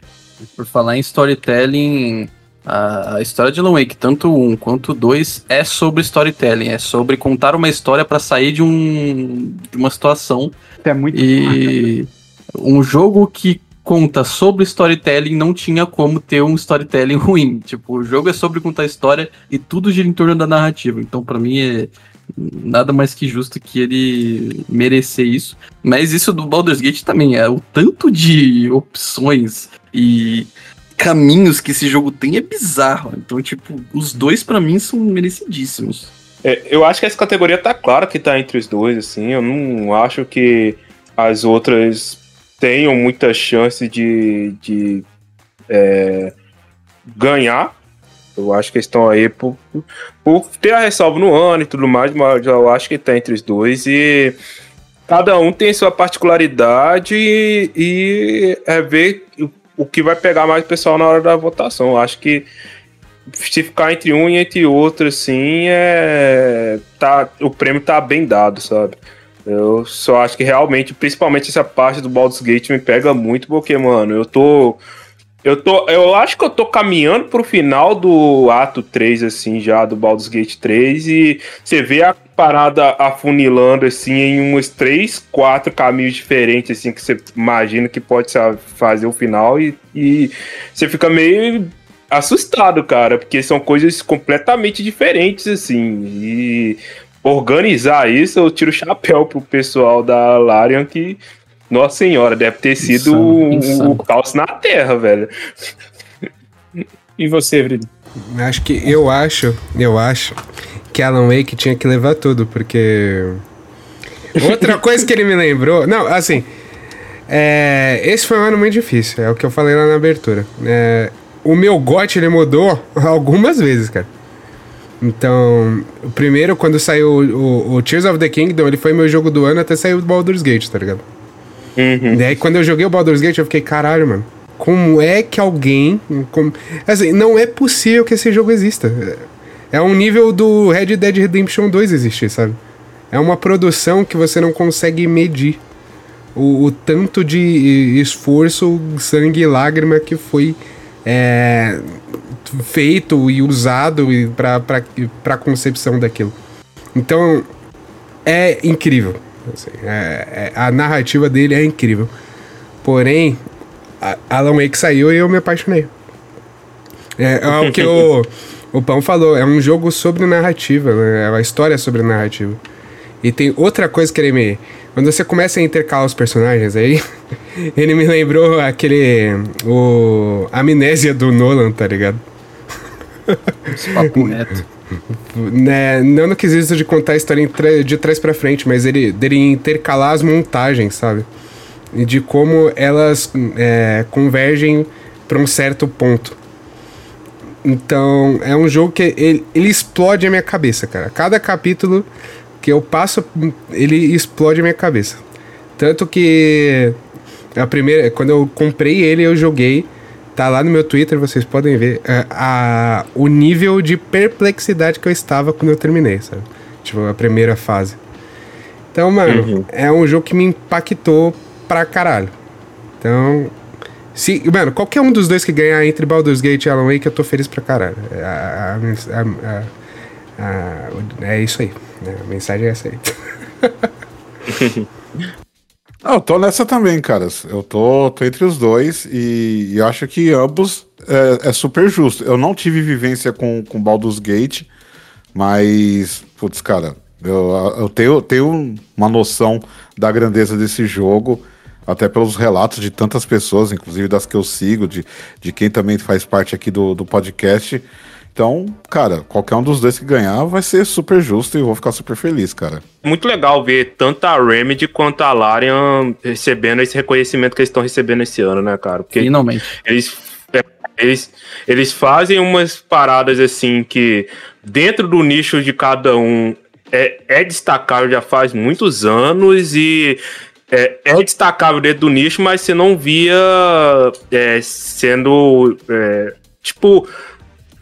Tendo um alcance muito maior do que aquele nicho, sabe? O próprio Alan Wake 1, ele foi, foi ganhando fãs, assim, com o tempo. Eu mesmo fui jogar Alan Wake só depois que eu joguei o Control, né? E fui realmente querer adentrar o universo ali e tal. A, a Larian, ela teve destaque ali no, no Divinity Original Sim 1 e 2. Ela vinha de jogos antes, mas foi os dois, assim, que é, ela teve um boom mais dentro do nicho de CRPG, né?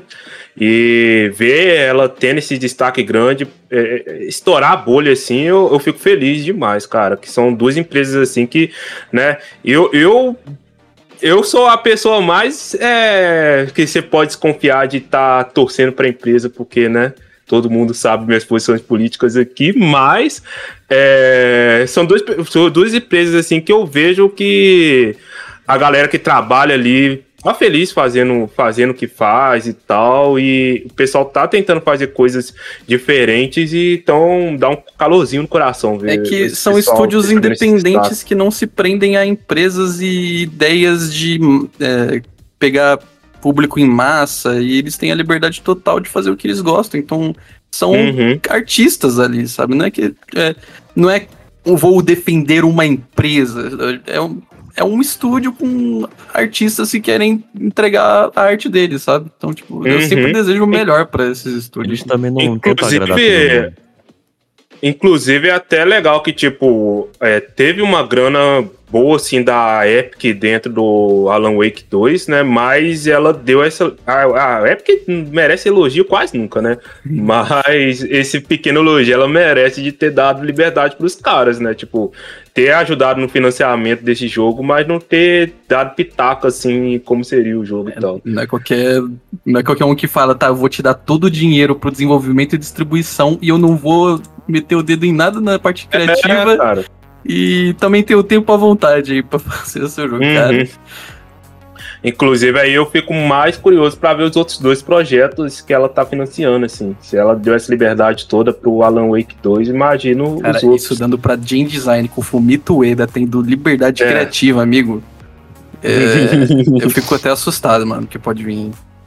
Vai vir coisa boa, só vai demorar pra cacete. Sim. Só antes de passar a próxima categoria, eu queria falar do- que o Cyberpunk, a DLC tá concorrendo, né? Como melhor narrativa. E eu acho que é justamente pra premiar esse, esse, esse concerto e e esse. Essa volta do Cyberpunk, tá ligado? Ele conseguiu ser querido eh, depois de anos de lançamento, mas ele, ele conseguiu se redimir. Eu acho que vale pelo menos a menção aí. E um, um fator que eu acho que a gente não comentou no, no início é que realmente talvez seja o melhor ano de videogames, pelo menos do século. Aí acho que dá pra colocar em, considerando, obviamente, não bastidores, né? Porque empresas demitiram gente pra caralho, denúncias, um monte de problemas, enquanto escolhas de empresas sobre medidas tomadas. Mas em relação a jogos lançados, a quantidade de jogo impressionante e diferente, foda e criativo, e franquias grandes, e novidades, coisas novas, é muito foda. É- é- eu acho que nunca vi um outro ano dessa maneira, e, e é muito é, fruto da pandemia ter atrasado muita coisa e acumulado muita coisa pra lançar junto. assim. Acho que tinha coisa que era pra ser do ano passado, tinha coisa que era pra ser do ano que vem, e acabou tudo sendo amontoado no mesmo ano, o que fez a gente ter um ano inacreditavelmente foda e a, a, a gente vai, daqui a uns dois ou três anos, ficar com nostalgia desse Game Awards, assim. Sem eu, dúvida. tenho esse E sentimento. você sabe que o ano de videogame é bom quando alguns jogos que eram considerados lavagem de dinheiro finalmente são lançados, tipo Starfield e Dead Island 2. É verdade. Esse, há uns, anos atrás, esses jogos eram tipo, tem um trailer e valeu. Todo mundo, caralho, beleza, o jogo não existe, pô. Esse jogo, é igual o Elder Scrolls 6, mano. Esse jogo é lavagem de dinheiro, pô. Reta final, lá, reta final, estamos chegando. Bora. Melhor direção. Quais são os indicados? Alan Wake 2, Baldur's Gate 3, Marvel's Spider-Man 2, Super Mario Bros. Wonder e Zelda Tears of the Kingdom. E aí? Bom, acho que vai ficar entre os clássicos, né? Acho que chega uma hora, gente, que a gente só vai ter que falar o nome. Porque a gente já falou bastante sobre cada um deles. Então, assim. É. E, e é- parece meme, mas nem é, porque, tipo, por exemplo, a gente falou de, de direção de arte, é, é, assim, são coisas diferentes, gente, mas, tipo, é, a gente já falou bastante coisa sobre, sobre o, o- sobre Zelda, sobre o, o Alan Wake e tal. Quem que vocês acham que leva isso? Alan Wake. Alan Wake. Eu acho que esse é o Alan Wake que leva. Também acho. Eu só consigo ver a cara do Sun Lake subindo lá no palco com essa, essa cara. eu fico de feliz só de né? imaginar a, a, a carinha do Sun Lake subindo e fazendo a cara do Max A Payne. cara do Sim. Payne. Cara, o Alan Wake é uma pessoa, acho que talvez a única pessoa do planeta que parece uma caricatura na vida real. Pô, o Sun Lake é incrível, pô. Imagina o, Jeff, o Josh Killey, do the face, do the face, ele vai lá, tá ligado? ah, ele vai, caralho. Eu preciso ver essa cena, meu senhor, por favor. Cara, eu acho que Alan Wake 2 vai levar, mas eu, sinceramente, pessoalmente falando, eu gostaria que Zelda ganhasse. Essa me surpreendeu. Olha aí, rapaz. Do Não, Neida. não, não, peraí, você vai ter que falar mais. Só pra, só pra ser do contra. É porque. É porque eu gostei tanto da direção do Zelda, tipo, ela é. Sei lá, é um jogo. É um jogo que passa uma vibe muito diferente, tipo. É, é um, um sentimento gostoso de jogar esse jogo, cara. E dire- acho que a direção é o principal culpado disso, mano. Tipo, eu não joguei o Alan, Alan Wake 2 ainda, talvez seja por isso que eu queira que o Zelda ganhe, sabe? Mas é um. Ô, louco. Tem, tem, tem, peraí, tem uma coisa que eu tenho que falar aqui. É. Melhor direção envolve algo que, ó, tem, isso aqui tem que ser citado. Alan Wake. Alan Wake é um jogo que, pô, nas primeiras semanas de lançamento dele foi um jogo quebrado, cara. Alan Wake? Alan Wake. E eu, e eu, eu, te, eu te explico, pão de mel. Você jogou onde o Alan Wake? No Play 5? No PC. No PC, ok. No Play 5, cara, a gente teve um problema de que travava, ele impedia você de seguir o jogo. Tem uma parte que você precisa fazer um puzzle pra passar e simplesmente você fazer o puzzle e a- não abrir a porta, cara. Então foi muito frustrante. E eu acho, eu acho bom o Pão de Mel ter trazido esse ponto, porque o polimento que o Breath of the Wild tem É uma parada que, pô, devia estar nos livros da galera que estuda game design, tá ligado? Fazer o Eu negócio pra. Fazer aquela parada de você pular dos reinos do céu até as profundezas num, Num num hardware Switch. que é o Switch, é uma loucura, cara. Eu Uma acho que a gente vai bruxaria. ter que começar a, a imaginar uma, uma categoria é, justamente em nível de polimento, assim, alguma coisa nesse Pô, sentido. tomara. Da indústria. Uma categoria técnica seria muito É, bom. uma categoria técnica tipo de, sei lá, Melhor qualidade de desenvolvimento, tá Melhor ligado? E pô, eu vou te mandar o vídeo depois.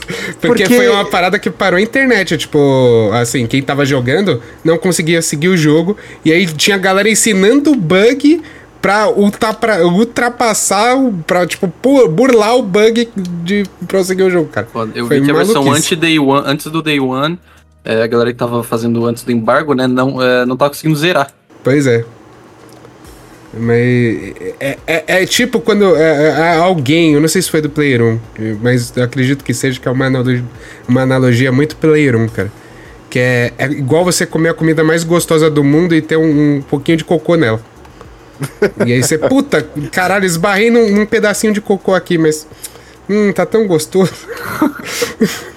mas é a única crítica que eu tenho ao Alan Wake é. é, é, Sim, tipo, ele, ele tinha. Ele era quebrado. Nos consoles eu não sei dizer.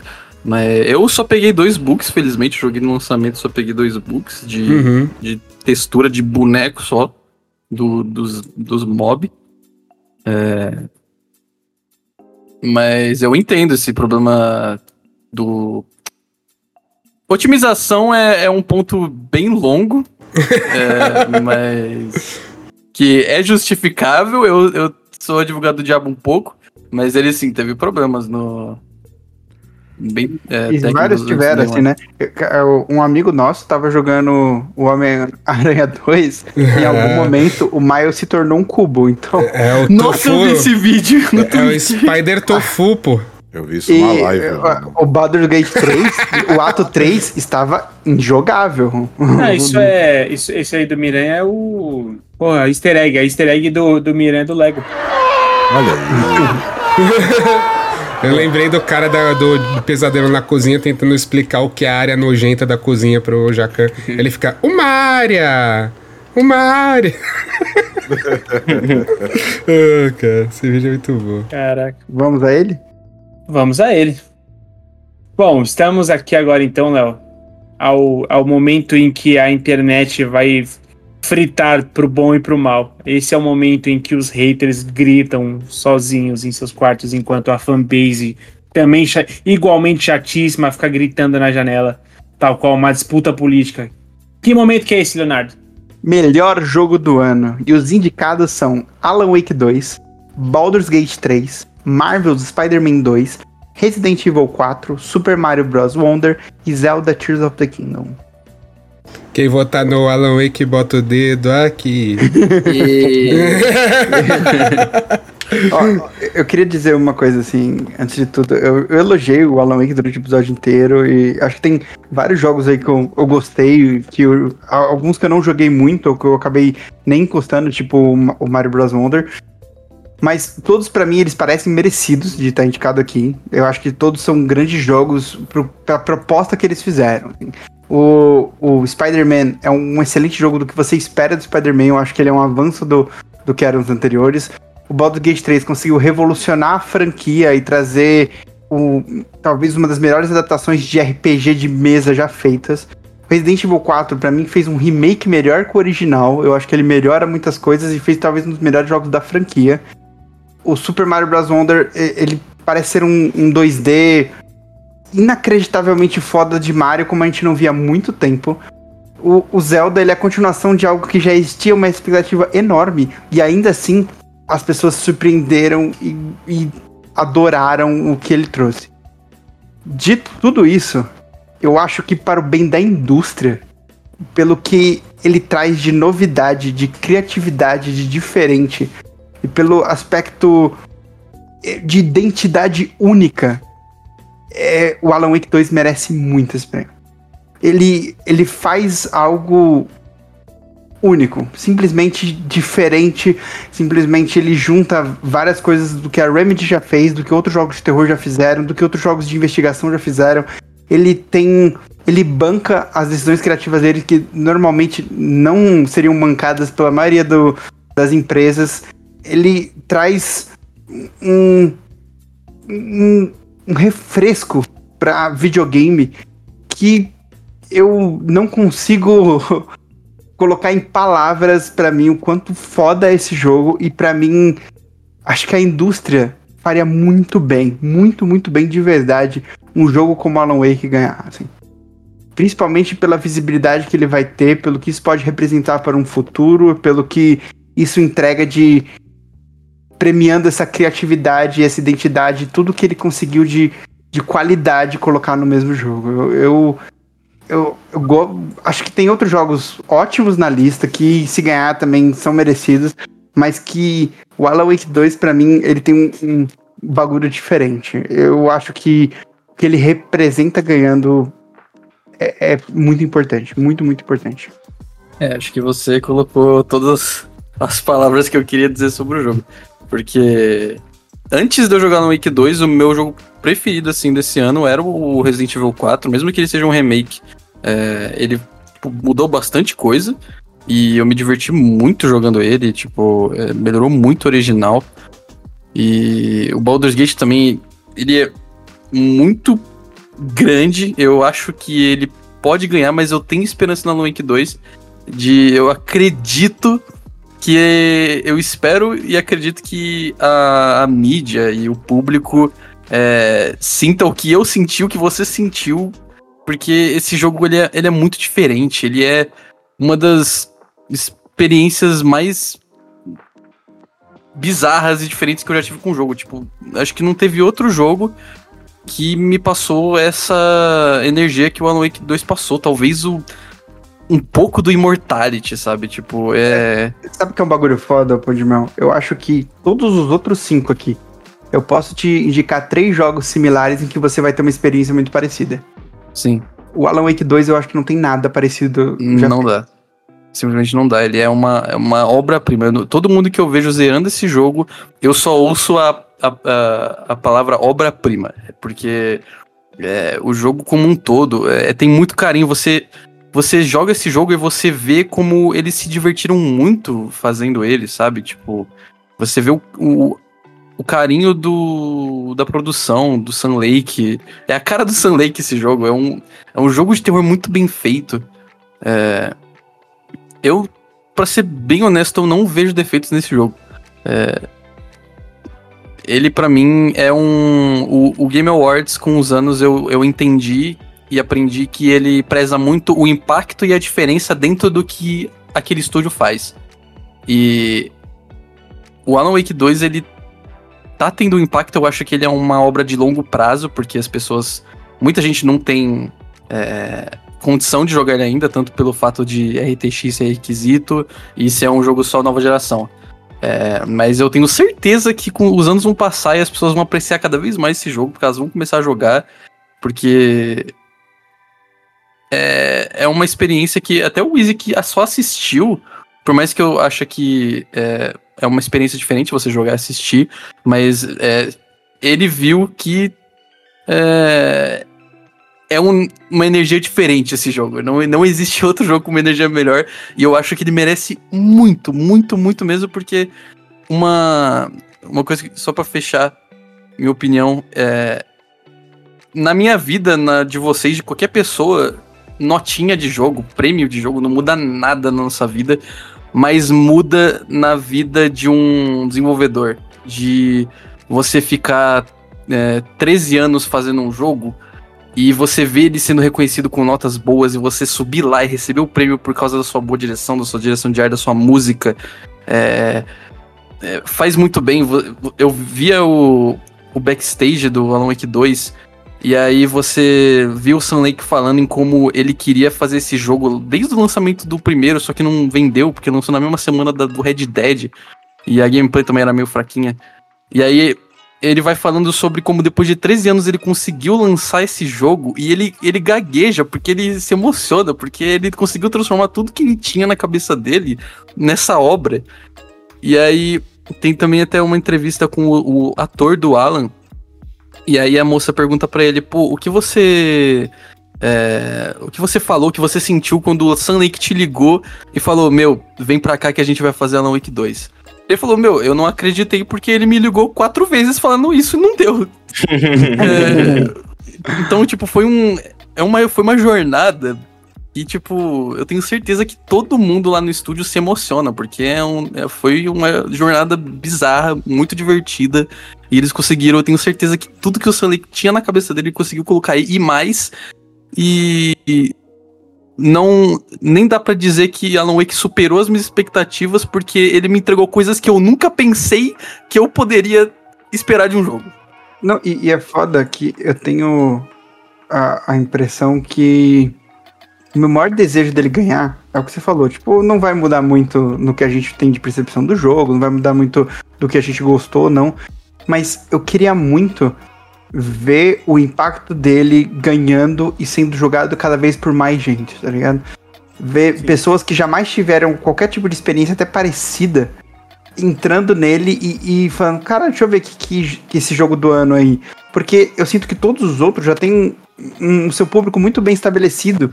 E o Alan Wake 2, ele ainda, até pela distância do primeiro, por ser uma continuação e não ser tão grande quanto os outros, ele, ele, ele precisa disso, sabe? Ele precisa dessa chancela para conseguir conquistar uma nova galera que vai abrir o olho para ele e falar: caralho, o que, é isso? Ele ganhou o melhor jogo do ano, tipo, o, o que, que ele tem?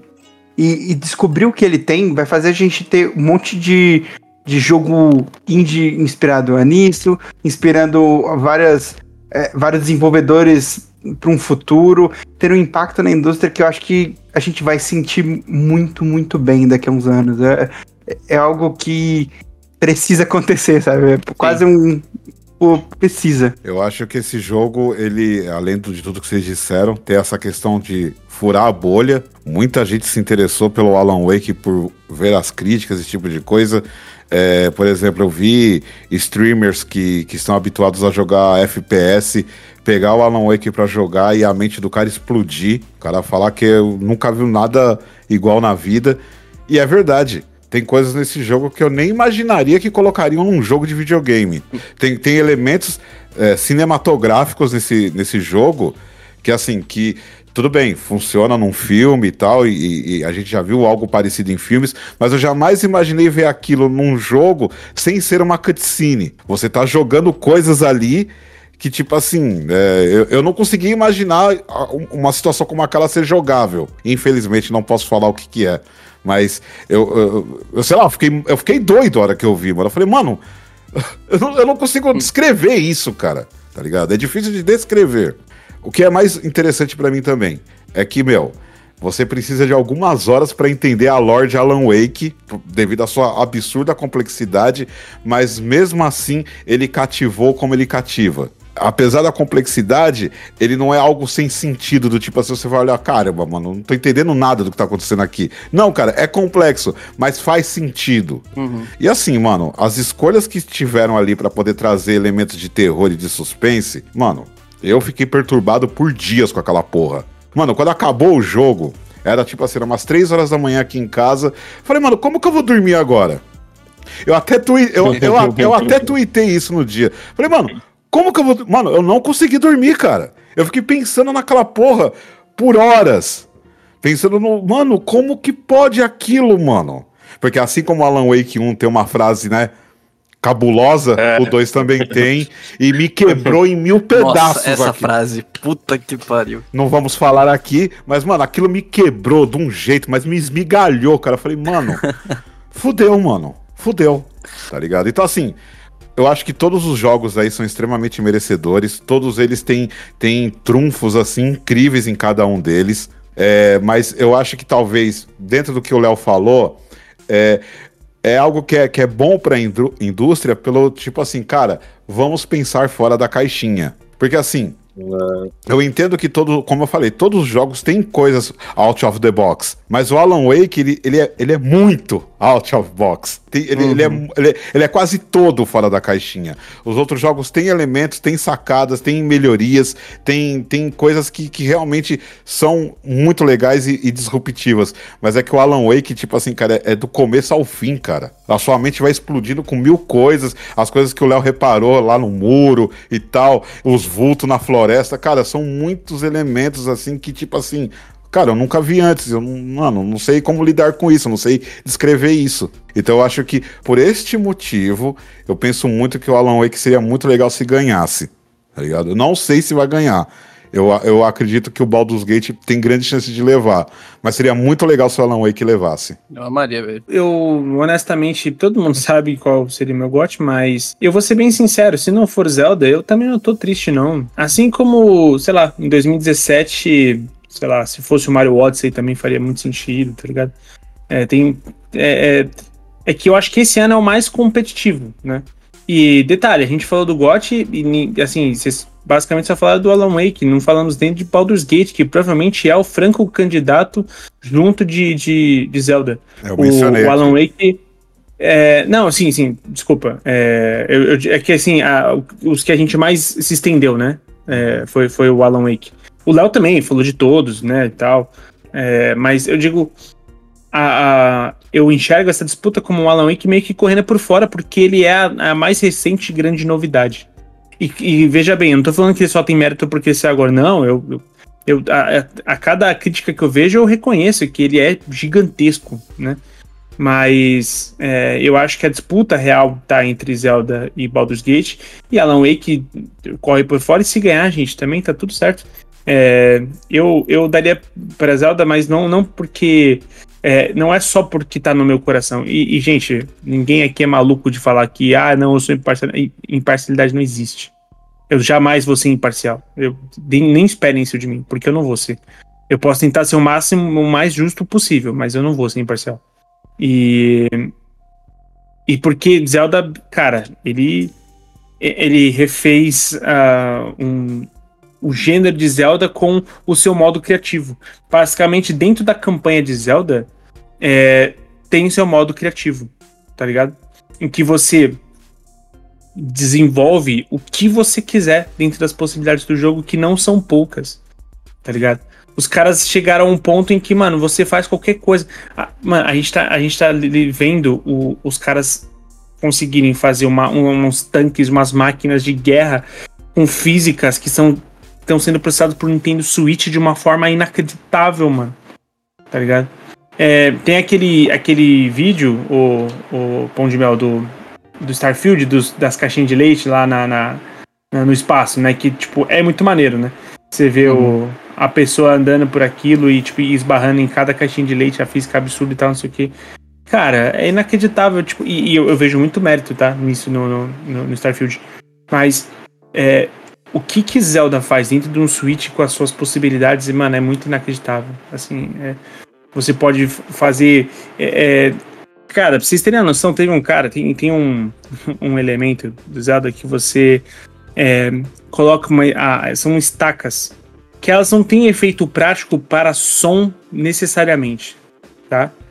Mas que se dependendo de como você. é, são estacas que você gruda no chão, as paredes e tudo mais. Que dependendo de como você grudar elas, elas fazem sons diferentes. Tipo, isso não é elemento do jogo que você precisa para resolver um puzzle, tá ligado? Mas ele tem esse elemento. E aí tem um monte de vídeo dos caras colocando essas estacas no chão, pegando um laserzinho e andando com ela pelas estacas e toca a trilha sonora de Naruto. Tá ligado? E os caras tocam outra trilha sonora e qualquer coisa tipo.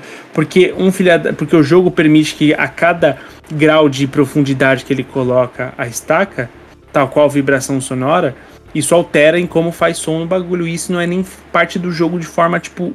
Você não precisa disso pra zerar o jogo. E tem pessoas tocando músicas infinitas dentro de Zelda, tá ligado? Tipo assim, é, eu posso ficar aqui por horas e horas e horas, eu não vou fazer isso, obviamente, porque espero que. Espero não, vai ter um episódio só sobre Zelda, mas o que esse jogo fez é. De, de um. Vindo de um jogo que todo mundo fala assim, tipo, ok, isso é o teto, tá ligado? E a Nintendo, mais uma vez, falando pra você, tipo, irmão, nem a gente sabe o que é o teto, tá ligado? Porque, tipo, pra gente, não- isso não existe, tá ligado? Então, É, a gente fala muito aqui da, da Remedy, a gente fala muito aqui da, da Larian, que, mano, caralho, que, que foda, que foda. Eu, eu, eu, eu joguei pouco o primeiro Alan Wake, mas eu joguei bastante o Control e eu adorei cada segundo. E, e eu vejo muito mérito e reconhecimento nesses estúdios, tá ligado? É, e é isso, a, a, eles merecem pra caralho, mas assim como eu acho que a Nintendo a cada, sei lá, cinco anos traz o seu grande momento, tá ligado? E quando ela traz é sempre tão competente, é sempre tão bem feito, é sempre tão fodido, ligado? Então, é, é o meu gote e talvez seja o meu gote porque eu não experienciei tantos outros porque eu ainda não tive a oportunidade. E se eu e, e quando eu jogar, eu, eu, eu falo, falo assim, ó, oh, gente, aquela disputa lá, porra, talvez eu acho que tinha que ter sido pro Alan Wake não Zelda, sei lá. Entendeu? É, mas Mas não vai, né? Não, é, talvez não, talvez não. Eu, foi o que eu disse. Eu não vou ser. Gente, não espere imparcialidade de mim. Eu não, imparcialidade não existe, eu não vou ser imparcial. Tá ligado? Mas se me pegar mais, eu vou falar, ué. Não, não tenho problema nenhum nisso. E é isso. Não, é, eu não tenho muito mais que estender. É, é, igual eu dei é, pontas assim que realmente o meu, meu gote é o Alan Wake. Eu fiquei até surpreso porque eu iniciei o ano como com o Baldur's Gate sendo o jogo que eu tava mais hypado no ano assim. Eu tava esperando muito pro Baldur's Gate e ele realmente atendeu todas as minhas expectativas. Eu tô amando o jogo e era meu gote até o lançamento do do Baldur's Gate. Eu tive essa questão de. Até o lançamento de Alan Wake, né? Eu tive essa questão de. O meu GOT foi mudando, assim, durante. Eu fui jogando jogos durante o ano, né? Foi mudando e tal. Mas o, o Alan Wake me pegou, assim, muito forte. Tanto pela questão de. Desse universo compartilhado da Remedy ser uma parada que é, me instiga bastante, assim. Eu, eu amo Control, eu gostei muito do primeiro Alan Wake, que eu joguei por causa de Control. Eu já tinha gostado bastante assim, de Control Break lá, lá atrás, que foi o primeiro Jogaço. jogo que eu joguei desse, desse universo, foi o Control Break. E que, para quem é fã de Quantum Break, tem umas paradas da hora, assim, no, no Alan Wake sobre o Quantum Break. É, pro pessoal aí que jogou só contra o Break e ainda não pôde jogar, fiquem atentos aí que vocês vão ter referência, vai ter referência de tudo aí. E, e referência não, aquelas referências que geralmente cultura pop gosta de fazer, de só referência solta ali sem motivo nenhum, mas referência que complementa o universo que a Remedy vem, vem criando, né? E tanto por esse motivo, de eu ter, ter pegado muito do Alan, o Alan Wake, quanto ele experimentar coisas diferentes do padrão que geralmente Triple A é, faz. E quando um Triple A se arrisca muito é, nesse sentido, fazer coisas assim é, que estão fora ali da, daquela caixinha que geralmente o, o Triple A é, usa, né? Aqueles elementos ali e tal. Isso me agrada bastante. Tanto que eu acho que para mim o último triple A mesmo que me pegou muito por esse motivo antes do Alan Wake foi o Death Stranding. É, que eu sei que tem gente aqui que não curte, o Lelo mesmo, eu acho que não é tão fã assim e tal. Preciso dar uma nova chance, tá? mas, tá? confesso. Você é, eu vou dar uma nova chance. Mas, mas o que me pegou muito do, do Death Stranding, que eu saí daquele jogo amando, mesmo não, não sendo muito fã assim, do Kojima e tal, é, eu não tenho essa, essa parada de ser fã dele, até porque eu acho que eu, foi, foi o primeiro jogo que eu realmente joguei assim, dele. Os outros eu joguei um pouquinho só do Metal Gear 3 ali e tal.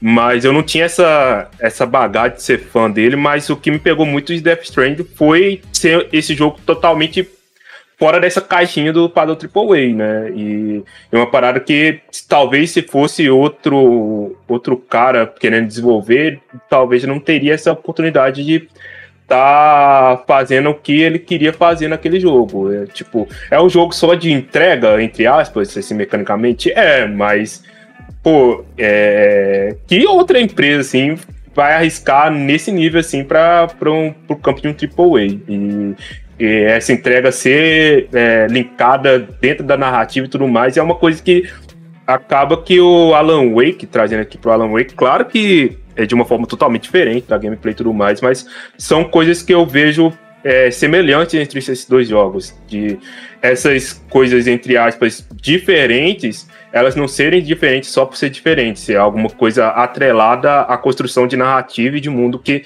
esses essas cabeças pensantes assim, elas imaginam ali para aquele universo.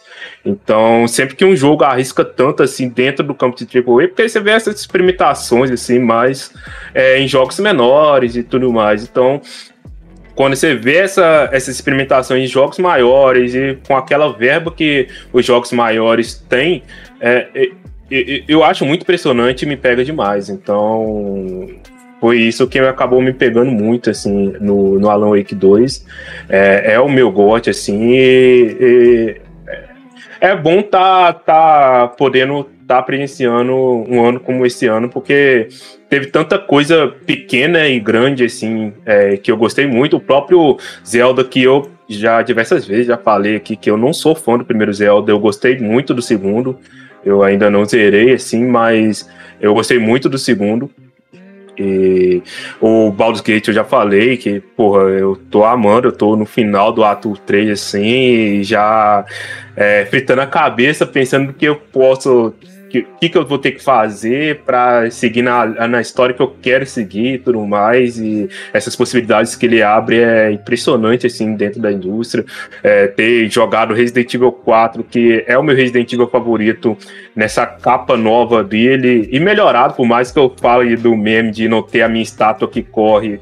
É, é mais meme, eu realmente não tem nem o que falar que desse, desse jogo em relação ao original, ele realmente é bem melhor assim que o original e, e, e, e ver é, acaba que a gente tá vendo uma história dos videogames sendo contada assim em anos como esse. É claro todo ano tem ali sua, sua, sua, sua história sendo contada, mas esse ano específico, mano, é uma parada assim surreal. É, tanto de jogo grande quanto jogo pequeno, como falei do, do Cocon e do David Dive, que eu amei pra caramba, assim e outros jogos assim, que eu joguei menores esse ano que eu gostei muito. Então, é, mas é isso mesmo queria estar dizendo sobre. É isso que você falou do, do exemplo né, do, do Kojima, da Remedy. É o que o, o que o nome, o peso do nome, né? Tipo, ninguém daria é, uma, a liberdade que deram pro Kojima para uma pessoa que ninguém conhece, tá ligado? Uma ideia que o Kojima teve ou o que a Remedy queria fazer. E aí, é, eu espero que. Eu tenho quase certeza que o Alan Wake vai fazer as pessoas, os estúdios, as empresas verem que essa liberdade criativa é muito importante para um jogo. Inclusive, hoje mesmo é, anunciaram assim, acho que foi mais rumor, mas falaram que a Remedy já tinha anunciado que ia fazer um multiplayer, free to play, só que é, com orçamento da, da Tencent e depois do Alan Wake 2, a própria Tencent é, deixou a Remedy ter o, o, a liberdade criativa. em vez de ser um free-to-play é, multiplayer, vai ser um co-op pago. Com tudo que eles querem fazer de narrativa, de. O jogo que eles gostariam de fazer mesmo e não um free-to-play só para vender contratado ali de uma empresa qualquer, sabe? Então, eu quero muito que isso continue assim, com as empresas grandes percebendo que a liberdade criativa é muito importante para um jogo dar certo. O amor é muito importante, é arte. A arte precisa desse amor, velho, para dar certo. E o Baldur's Gate tem isso, o Alan Wake tem isso, o Zelda tenho certeza que tem isso. Acho que não seria surpresa para ninguém eu falar que o Alan Wake também é meu jogo do ano. E acho que muito disso se deve ao fato dele ter ativado algo que eu não sentia há muito tempo. Medo. Vamos lá.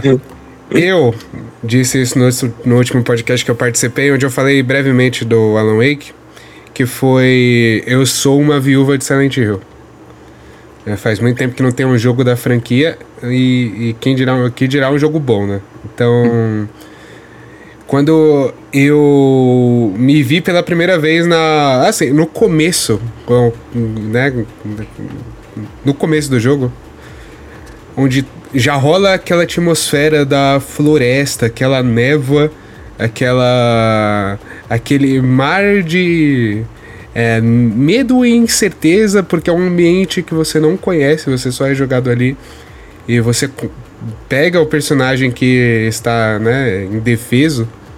É, eu já me ele já me remeteu a, aquele, aquela, aquele velho sentimento que eu não sentia do ambiente bonito, porém com aquele perigo, aquela, aquela, aquele sentimento é, que você não pode abaixar sua guarda de jeito nenhum. E aí você joga com Alan e ele vai para outro ambiente completamente diferente, onde tem uma beleza. Porém, essa. E, e, a, e, até uma. Até um certo né, relaxamento, né? Eu sei que é conflitante, mas você fica naquele lugar extremamente é, opressivo, porém com um, uma certa paz de, de estar nele, sabe? É, é difícil de entender.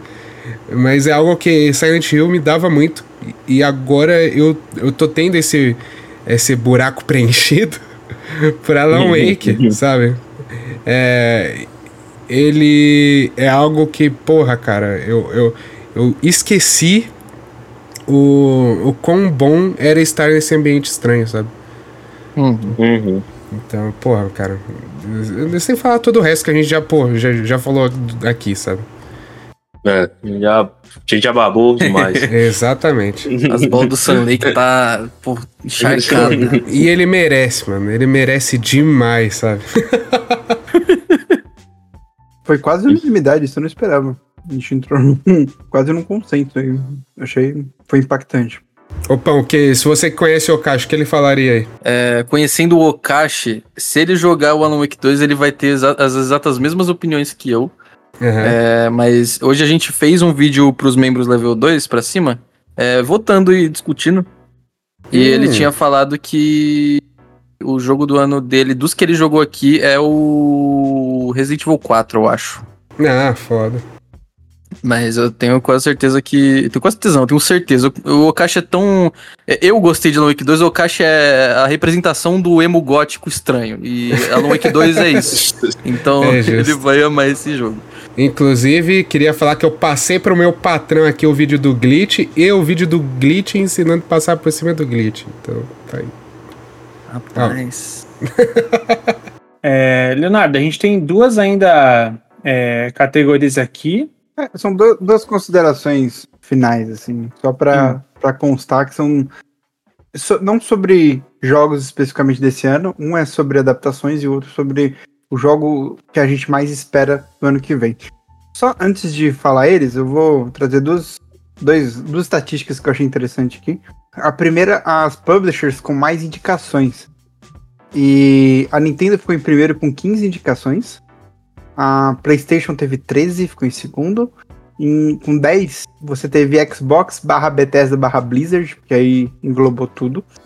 E com 9, a Epic Games. E com 8, a Capcom, a Larian e a Square Enix. E os jogos com mais indicações. O Alan Wake e o Baldur's Gate 3 lideraram com 8 indicações cada um. É, com 7 indicações, o Miranha 2. Com 5 indicações, Hi-Fi Rush, Mario e o Zelda com quatro indicações o Cyberpunk 2077 e o Final Fantasy XVI, com três indicações o Resident Evil 4 e o Street Fighter 6. Boa. E sobre as duas categorias, a primeira é de melhor adaptação, que é, concorrendo aí tá Castlevania Noturno, Gran Turismo, The Last of Us, Super Mario Bros. o filme e Twisted Metal. Bom, isso aí tá entre The Last of Us e Mario, né? Eu Acho que provavelmente. acho que- O, Castlevania eu abandonei, eu não, não aguentei, eu achei, eu achei bem marromenos pra ruim. O, o Gran Turismo eu não vi ainda, e o Twisted Metal vale só a menção honrosa, tá? É bem divertido, vale assistir porque é, é- é legal. Mas assim, não, não vai ser a melhor adaptação. Não, não concorre, não. É, eu votei em Mario porque o The Last of é muito bom. Eu achei o final muito rushado e tem muitos pontos dentro do jogo que eu acho que eram importantes narrativamente. E não colocaram na, na, na série pra dar foco em outras coisas. É, e Mario é a fórmula do Sonic que eu acho que funciona muito bem em jogos assim. Eu acho que merece. É, sobre Castlevania, eu estou gritando errôneo, mas tudo bem. Tá- tá tudo ótimo. Cara, eu daria pra. pra eu não sei. Eu, eu tô bem entre. Entre o, o, o The Last of Us e o, e o Mario, cara. Eu, eu, honestamente. Eu votei no The Last of Us, mas eu não sei. Não sei mesmo. Eu acho que o Mario vai acabar levando, cara. Será? A mídia ama muito The Last of Us. Mas foi um sucesso muito estrondoso o Mario no cinema, cara. Foi, Mas eu acho que o público do cinema, ele não é o mesmo público do Game Awards. Ah, não. Também acho Porque que o, o. Mario, ele fura muito mais bolha do que o The Last of Us.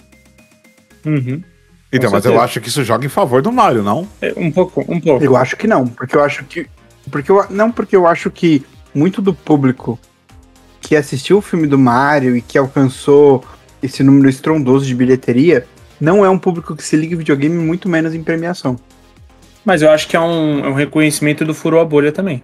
Não, de furou a bolha sim, mas eu acho que dentro desse nicho, dentro do nicho, eu acho que The Last of Us vai acabar sendo mais impactante. É voto Agora, popular, se- né? É, é que, então, melhor adaptação não é só voto popular, né? Ah, não sei. É, Joelho também. É só uma. Se eu não me engano, o voto popular ele representa acho que só 20% na hora 10. da, da. con- 10, 10% na contabilização final. Então, isso não só dessa categoria, tá? De, de todas. Então, existe um júri aí, então não, não vai ser aquele lance do ser só o mais popular ganhar. Considerando isso, eu não acho que o, o Mario vai ser considerado melhor que The Last of Us. É, não sei. Não sei mesmo. Vrido? Cara, se fosse pra postar em algum, eu sei, eu acho que seria The Last of Us, mano. Ju- meio que. Justamente por isso que o Léo falou. Por- isso que. Né? Do, do, do- do É. público. Mas eu vou falar que eu gostaria que o Mar ganhasse, hein? Mó filminho bacana, mano. Filme gostosinho. Nossa, ele é demais, mano. A única coisa que o Mario merece aqui hoje. Que isso, cara. Tô fazendo a frase do Caixa já que ele não tá aqui. Ai, Deus, caralho! Alô, Wolf É. Maia, pô, tá maluco. É, rap- rapaz, por um momento eu achei que era ele, pô. Burro igual, sacanagem. Que sacanagem. isso? É, brincadeira, é brincadeira. Olha o meu patrão aí, pô. É que não é em vídeo. Se tivesse uma caveirinha dançando, eu saberia que era o cara. É, eu só vi o The Last of Us, então nem. Nem tem muito o que falar, não. Eu só achei impressionante, porque, claro, que por mais que o, o Mario realmente ele fure bem mais a bolha, mas o The Last of Us é, furou a bolha num nível que meu pai que assistiu a série do The Last of Us. Eu nunca imaginei uma parada dessa na minha vida. Ah, legal. Tem alguns exemplos. Ah, sim. é, minha mãe também. Minha mãe também assistiu The Last of Us. É, mas então, por como foi o único que eu vi, é, eu acho que é merecido, porque ah, e- pra mim ele é, é um marco assim de produção de é, sem ser animação, né? Produção live action de adaptação de videogame, sim. Por Uhum. mais que a segunda metade da série eu tenho muito problema com ela. Principalmente os- os- o, o finalzinho ali. Acho que o último episódio Mas é ainda quase consenso que todo mundo teve problema. Uhum. Nossa senhora, os, os dois últimos episódios, assim, eu achei, achei que eles correram demais e tal, mas é, eu acho que é um, é um consenso isso, né? Eu- todo mundo que eu vejo comentando fala isso mesmo. É que só quem conhece o jogo tem isso, né? Tem essa sensação, ao meu ver. Ah, é verdade. É, pode ser, pode ser. Eu acho que sobre estar correndo, eu acho que total. Eu acho que as pessoas que não jogaram, elas podem ter outros, outros problemas com a série. Mas de estar corrido, eu acho que é muita impressão da gente que jogou. Uhum, pode ser mesmo. Caralho, a visão do Easy agora foi impressionante, tá? É, as pessoas não vão sentir falta daquilo que elas não viram, né? Então. É, exatamente. É isso. E eu acho que o ponto que o Doug falou pra mim é muito importante. Ah, o, o filme do Mario é bem legal, acho que todo mundo que viu aqui gostou. Mas é muito mais fácil pra uma adaptação você fazer um filme animado do que um live action. Ah, E, sim. to- e todo o histórico que a gente tem de adaptação cumpre isso, é, arrisca. Hum. Então, acho que seria até de bom tom o The Last of Us ganhar nesse sentido. Tipo, ó, finalmente a gente tem uma, uma adaptação de live action que é, em quesito até técnico, ela vai acima do, do que se esperava. E o jogo mais antecipado? Vamos lá. Jogo mais antecipado, temos o Final Fantasy VII Rebirth, o Hades 2, Like a Dragon Infinite Wealth, Star Wars Outlaws e Tekken 8. O, o GTA 6 não tá aí porque vai ter o trailer, né? Só pode, né? Acho que já tinham montado antes de anunciar aí. É, não se é eu não me engano, se eu não me engano, o jogo mais antecipado só poderia concorrer justamente a, a- até fechar o que foi confirmado, né? O que foi confirmado. Então, como a gente não tinha confirmação de GTA até isso, ele não entrou. Provavelmente vai ser o GTA 6 vai ser o jogo mais antecipado do ano que vem, tá Com ligado? certeza. Sim. Ele deve concorrer no, no ano que vem. Mas como a gente não tem ainda a nomeação dele, é, o, o que me leva a, a duas coisas. A primeira é de que esse ano foi muito foda. Não podemos esperar o mesmo de 2024. Ó, ó, ó, ó. A Rockstar geralmente solta trailer e não muito tempo depois do jogo, hein? Mas, mas, Ah, eu- não me Mas tem adiamento normalmente. mas o que eu quero Ah, dizer, o Doug, por me- mais que saia GTA 6 no ano que vem, tá? E que o, o para mim o que é um absurdo que não está aqui, o Hellblade 2 lança ano que vem também. É. Lança A assim, vai lançar assim. É, até, até se lançar Hollow Knight 2 ano que vem. Vai Ainda lançar assim, assim.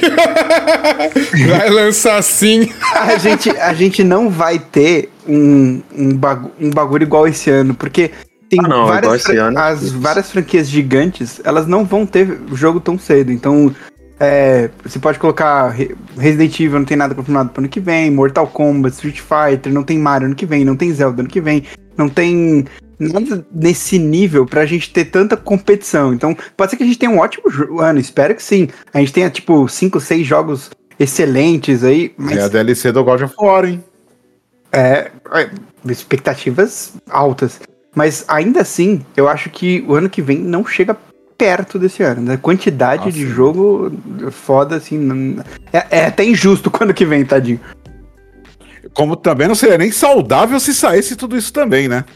É verdade, é verdade. Até porque ano que vem, sinceramente, os três primeiros meses é a gente jogando um monte de coisa que a gente não terminou esse ano, né? Caralho. É, com certeza. É, é isso que eu ia falar agora. Então, amanhã, ano que vem não pode ser essas porra, porque eu quero jogar o que eu não joguei esse ano. É verdade.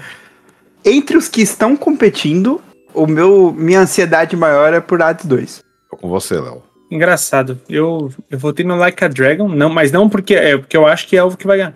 Não que é o que eu, o que eu mais espero, assim, tá ligado? É, mas, putz, é, pra mim é bastante difícil, cara. Pode falar, eu não gosto de nenhum desses. Pode falar que não gosto de nenhum desses. É, não, assim, é, é- é difícil dizer, porque assim, é, eu, eu tô muito. Assim, o que a gente viu até agora de Star Wars é bastante interessante. tá? É, só que a essa altura é, eu tenho. Eu, eu não espero muito. É que tem uma É. coisa que complica muito no que a gente viu de Star Wars, né? Aquele logo da logo, Ubisoft. é aquele logo que aparece no final, escrito Ubisoft. Eu acho, Complica muito a expectativa. eu acho uma injustiça com a Ubisoft isso. Tá? Ah, eu que isso. Eu amo a. Ubisoft, mas ela tá perdidinha, pô. A Massive tá salvando esse projeto, eu acredito. Porque a Massive tá acabar ajudando de no desenvolvimento. Acabar de lançar aí o, o bom do- dos Assassin's Creed, pô. Caralho, calma. é por isso que eu tô quieto aqui. Ah, é, mano, calma. Acho que tá, tá sendo injusto com a Ubisoft. Mas é, eu vou de Hades. Eu acho que eu vou de Eu, não, eu prefiro não comentar sobre o Mirage porque o Easy gosta muito. Não, eu, cara, eu tô, eu tô- eu- tá tudo bem, tá? Tá tudo bem. Gente, três horas de podcast, o Doug precisa eh, dormir. e tá- não tá tudo bem, não. Não vai falar de miragem, não, Pão de Mel. Porra. Caralho. A gente conversa no É. direct, ô Pão de Mel. Beleza. Desculpa, mas alguém precisa fazer esse papel aqui, porra. E.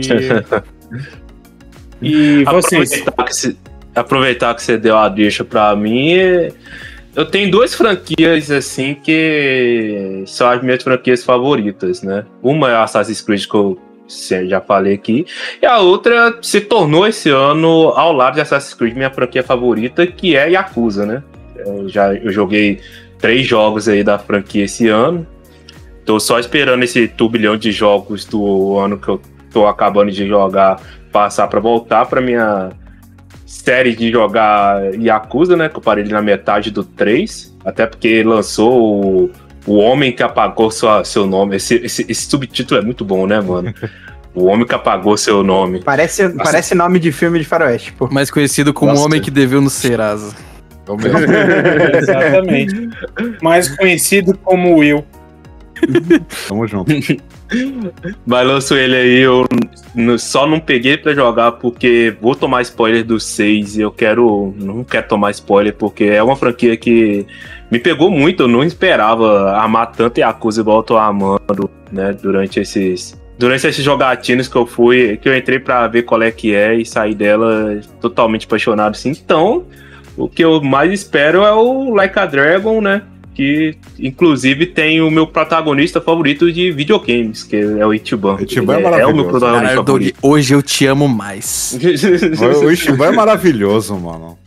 Cara, é um dos meus personagens favoritos de todos os tempos, assim. Eu me, me, me identifico muito com esse, com esse personagem, cara. E só ver aquele trailer dele largado lá na Havaí, cara, aquele trem é maravilhoso, mano. É, eu nem preciso dizer que o meu mais antecipado é o, é o Yakuza 8. Prefiro falar Yakuza 8. É, porque, cara, eu amo o Ishiban, eu gosto muito do Yakuza 7. Eu joguei só o Yakuza 0, 1 e o 7. Eu preciso continuar. Eu baixei o 2, inclusive. Porque eu quero muito jogar esse jogo do Kiryu.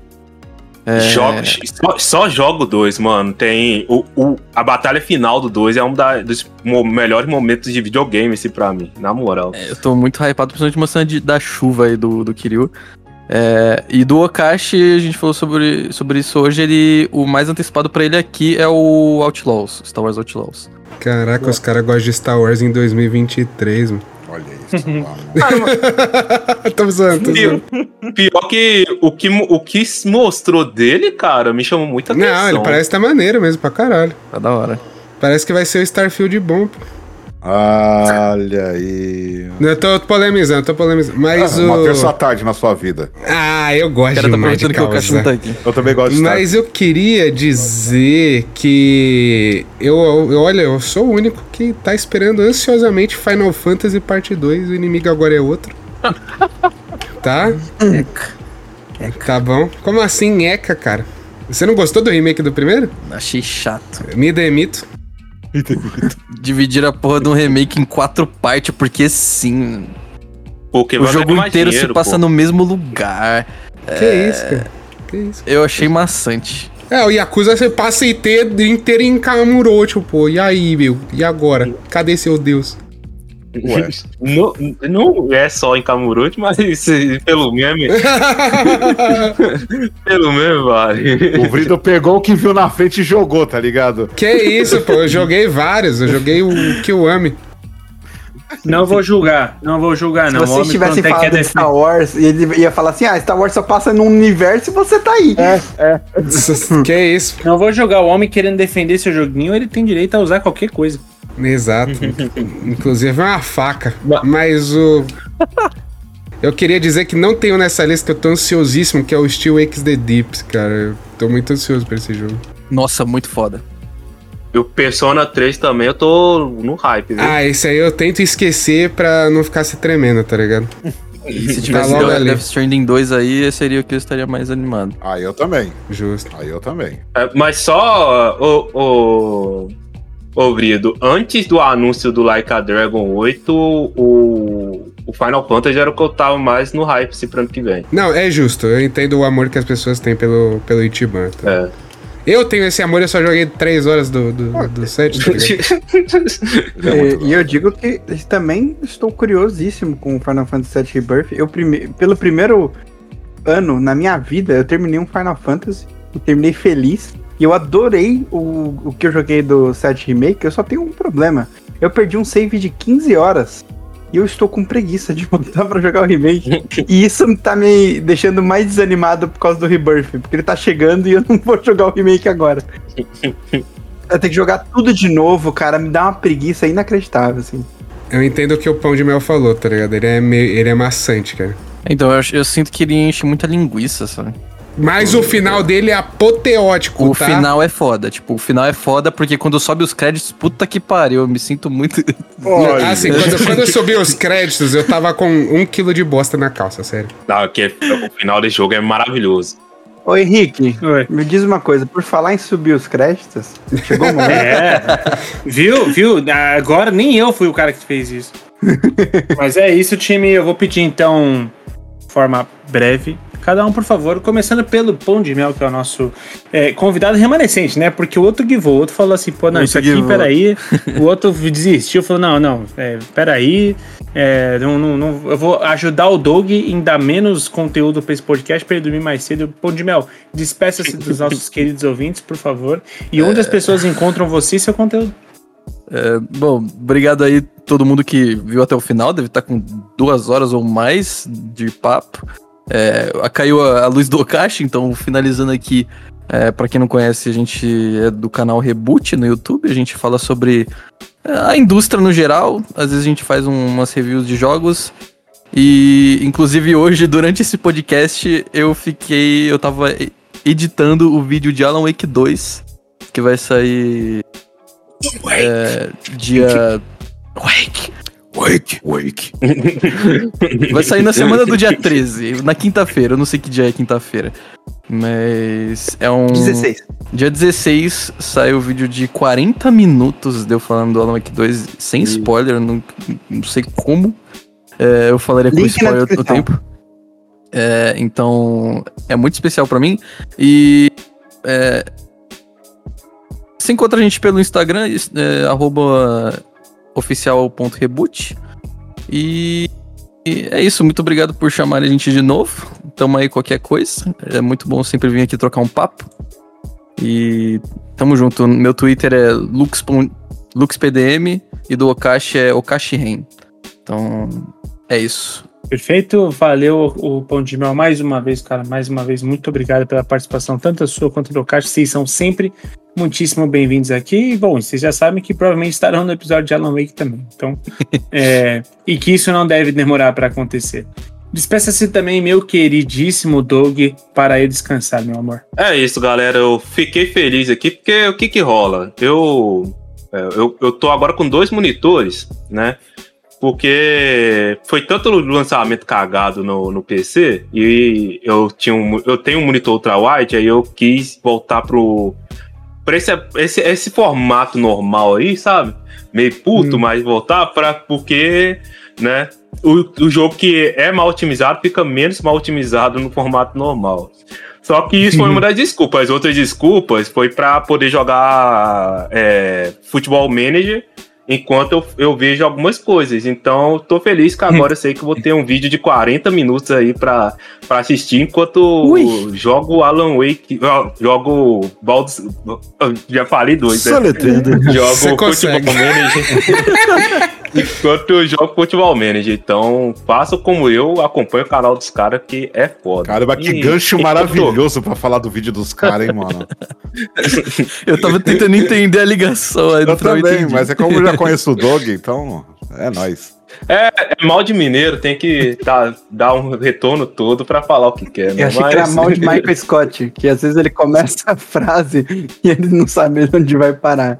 É que nesse meio tempo o Doug comprou mais dois monitores pra ele jogar o, o Baldur's Gate. Eu vi três vídeos do, do, do reboot enquanto jogo o meu Cara, futebol manager. DH fica como assim, ó? Mas é isso, galera. Espero que vocês tenham curtido esse episódio. É, cuide dos seus. Até semana que vem. Um beijão pra todos e bons videogames aí, porque videogame é muito bom. Easy, nosso amado editor, despeça-se dos nossos ouvintes, cara. Valeu, mais um episódio aí super bacana. Show de bola tá aqui com os meninos do Reboot. É, acho que é o primeiro episódio que eu participo que tá os dois. Da hora.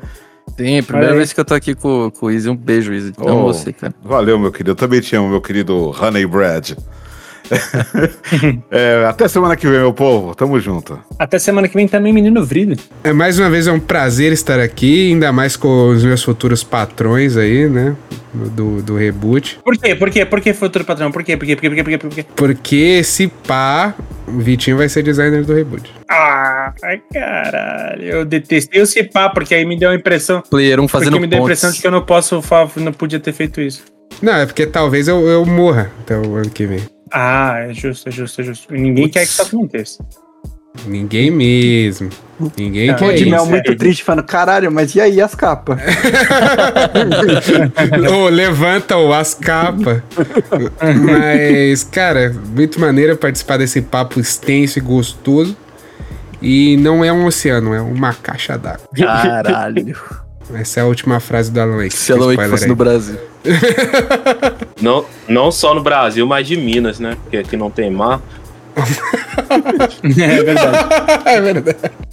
Mandou bem, Doug. E... Léo, mais um TGA, cara, sendo coberto aqui pelo Player 1. E despeça-se dos nossos ouvintes. Mais um TGA. Estou ansioso, assim, em um ano excelente. E eu queria fazer um apelo aqui, porque nós estamos, neste momento, com 97 avaliações no, no feed do Spotify. E eu queria pedir para todo mundo que chegou até aqui, você acabou de ouvir mais de três horas da gente conversando sobre os indicados. Teremos é, programas sobre todos os indicados a jogo do ano. O que não teve programa já, porque, por exemplo, Resident Evil 4 já está no feed. É, e para prestigiar o nosso trabalho, eu peço que você siga a gente. A gente está perto de uma meta interna que a gente colocou muito boa aí pro, pro ano de 2023. Foi um, um ano excelente pra gente. E, e avalie a gente, porque se 10% das pessoas que nos ouvem, que nos seguem, avaliasse, a gente tá com muito mais avaliações, assim. Pô, e, com certeza. Porra, se- seria incrível. Então, se, se você puder dar essa força pra gente, quando é um canal de YouTube que você tá assistindo, ele pede o, o, o curtir, porque faz diferença pro trabalho dele. E existe um lado bom no podcast, que você só precisa ir lá e curtir uma vez. A partir do momento que você seguiu uma vez e já avaliou uma vez, eu nunca mais vou te pedir isso. Se eu pedir, não vai ser pra você. Aí. E, e- e nos ajuda demais. Você não tem ideia o quanto, o quanto até nos anima a produzir o conteúdo, a continuar dedicando nosso tempo, todo o nosso trabalho para fazer com o feedback que vocês dão. Inclusive, eu tô colocando todo o programa, a gente tem a pergunta do Spotify, a gente faz uma perguntinha diferente, tem em todo o programa algumas respostas lá. Queria até agradecer quem tá respondendo, a gente vai pegar um programa depois para ler algumas dessas respostas, para interagir com vocês, e essa interação é excelente pra gente, cara. Então, respondam lá as nossas perguntinhas, o, o que, que você tá esperando do, do Game Awards, qual jogo que você mais espera, o que você mais torce do, dos jogos que estão indicados, e avalie a gente, vale, vale muito, ajuda pra caralho.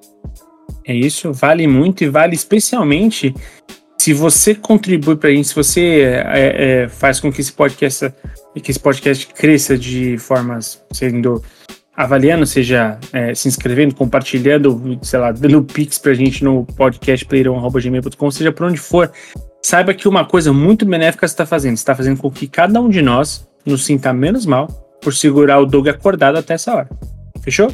Então, é isso que vale, mais vale. Se tem uma coisa que vale o seu esforço, é deixar essa alma abençoada e maravilhosa, esse floquinho de neve perfeito sem defeitos que é o Doug feliz. Certo? Então é para isso que o Player 1 existe também, para deixar o Doug feliz e para deixar o Doug ir descansar, certo? Então a gente vai ver aí quais serão os ganhadores, voltaremos aqui para falar sobre cada indicação, sobre cada premiado e enfim, vamos falar sobre é, vários jogos que comentamos hoje e vão ter seus, seus programas específicos exclusivos. Perfeito? Então, ouvintes, muito obrigado. A gente se ouve na próxima semana. Eu fui o Henrique Woods e valeu!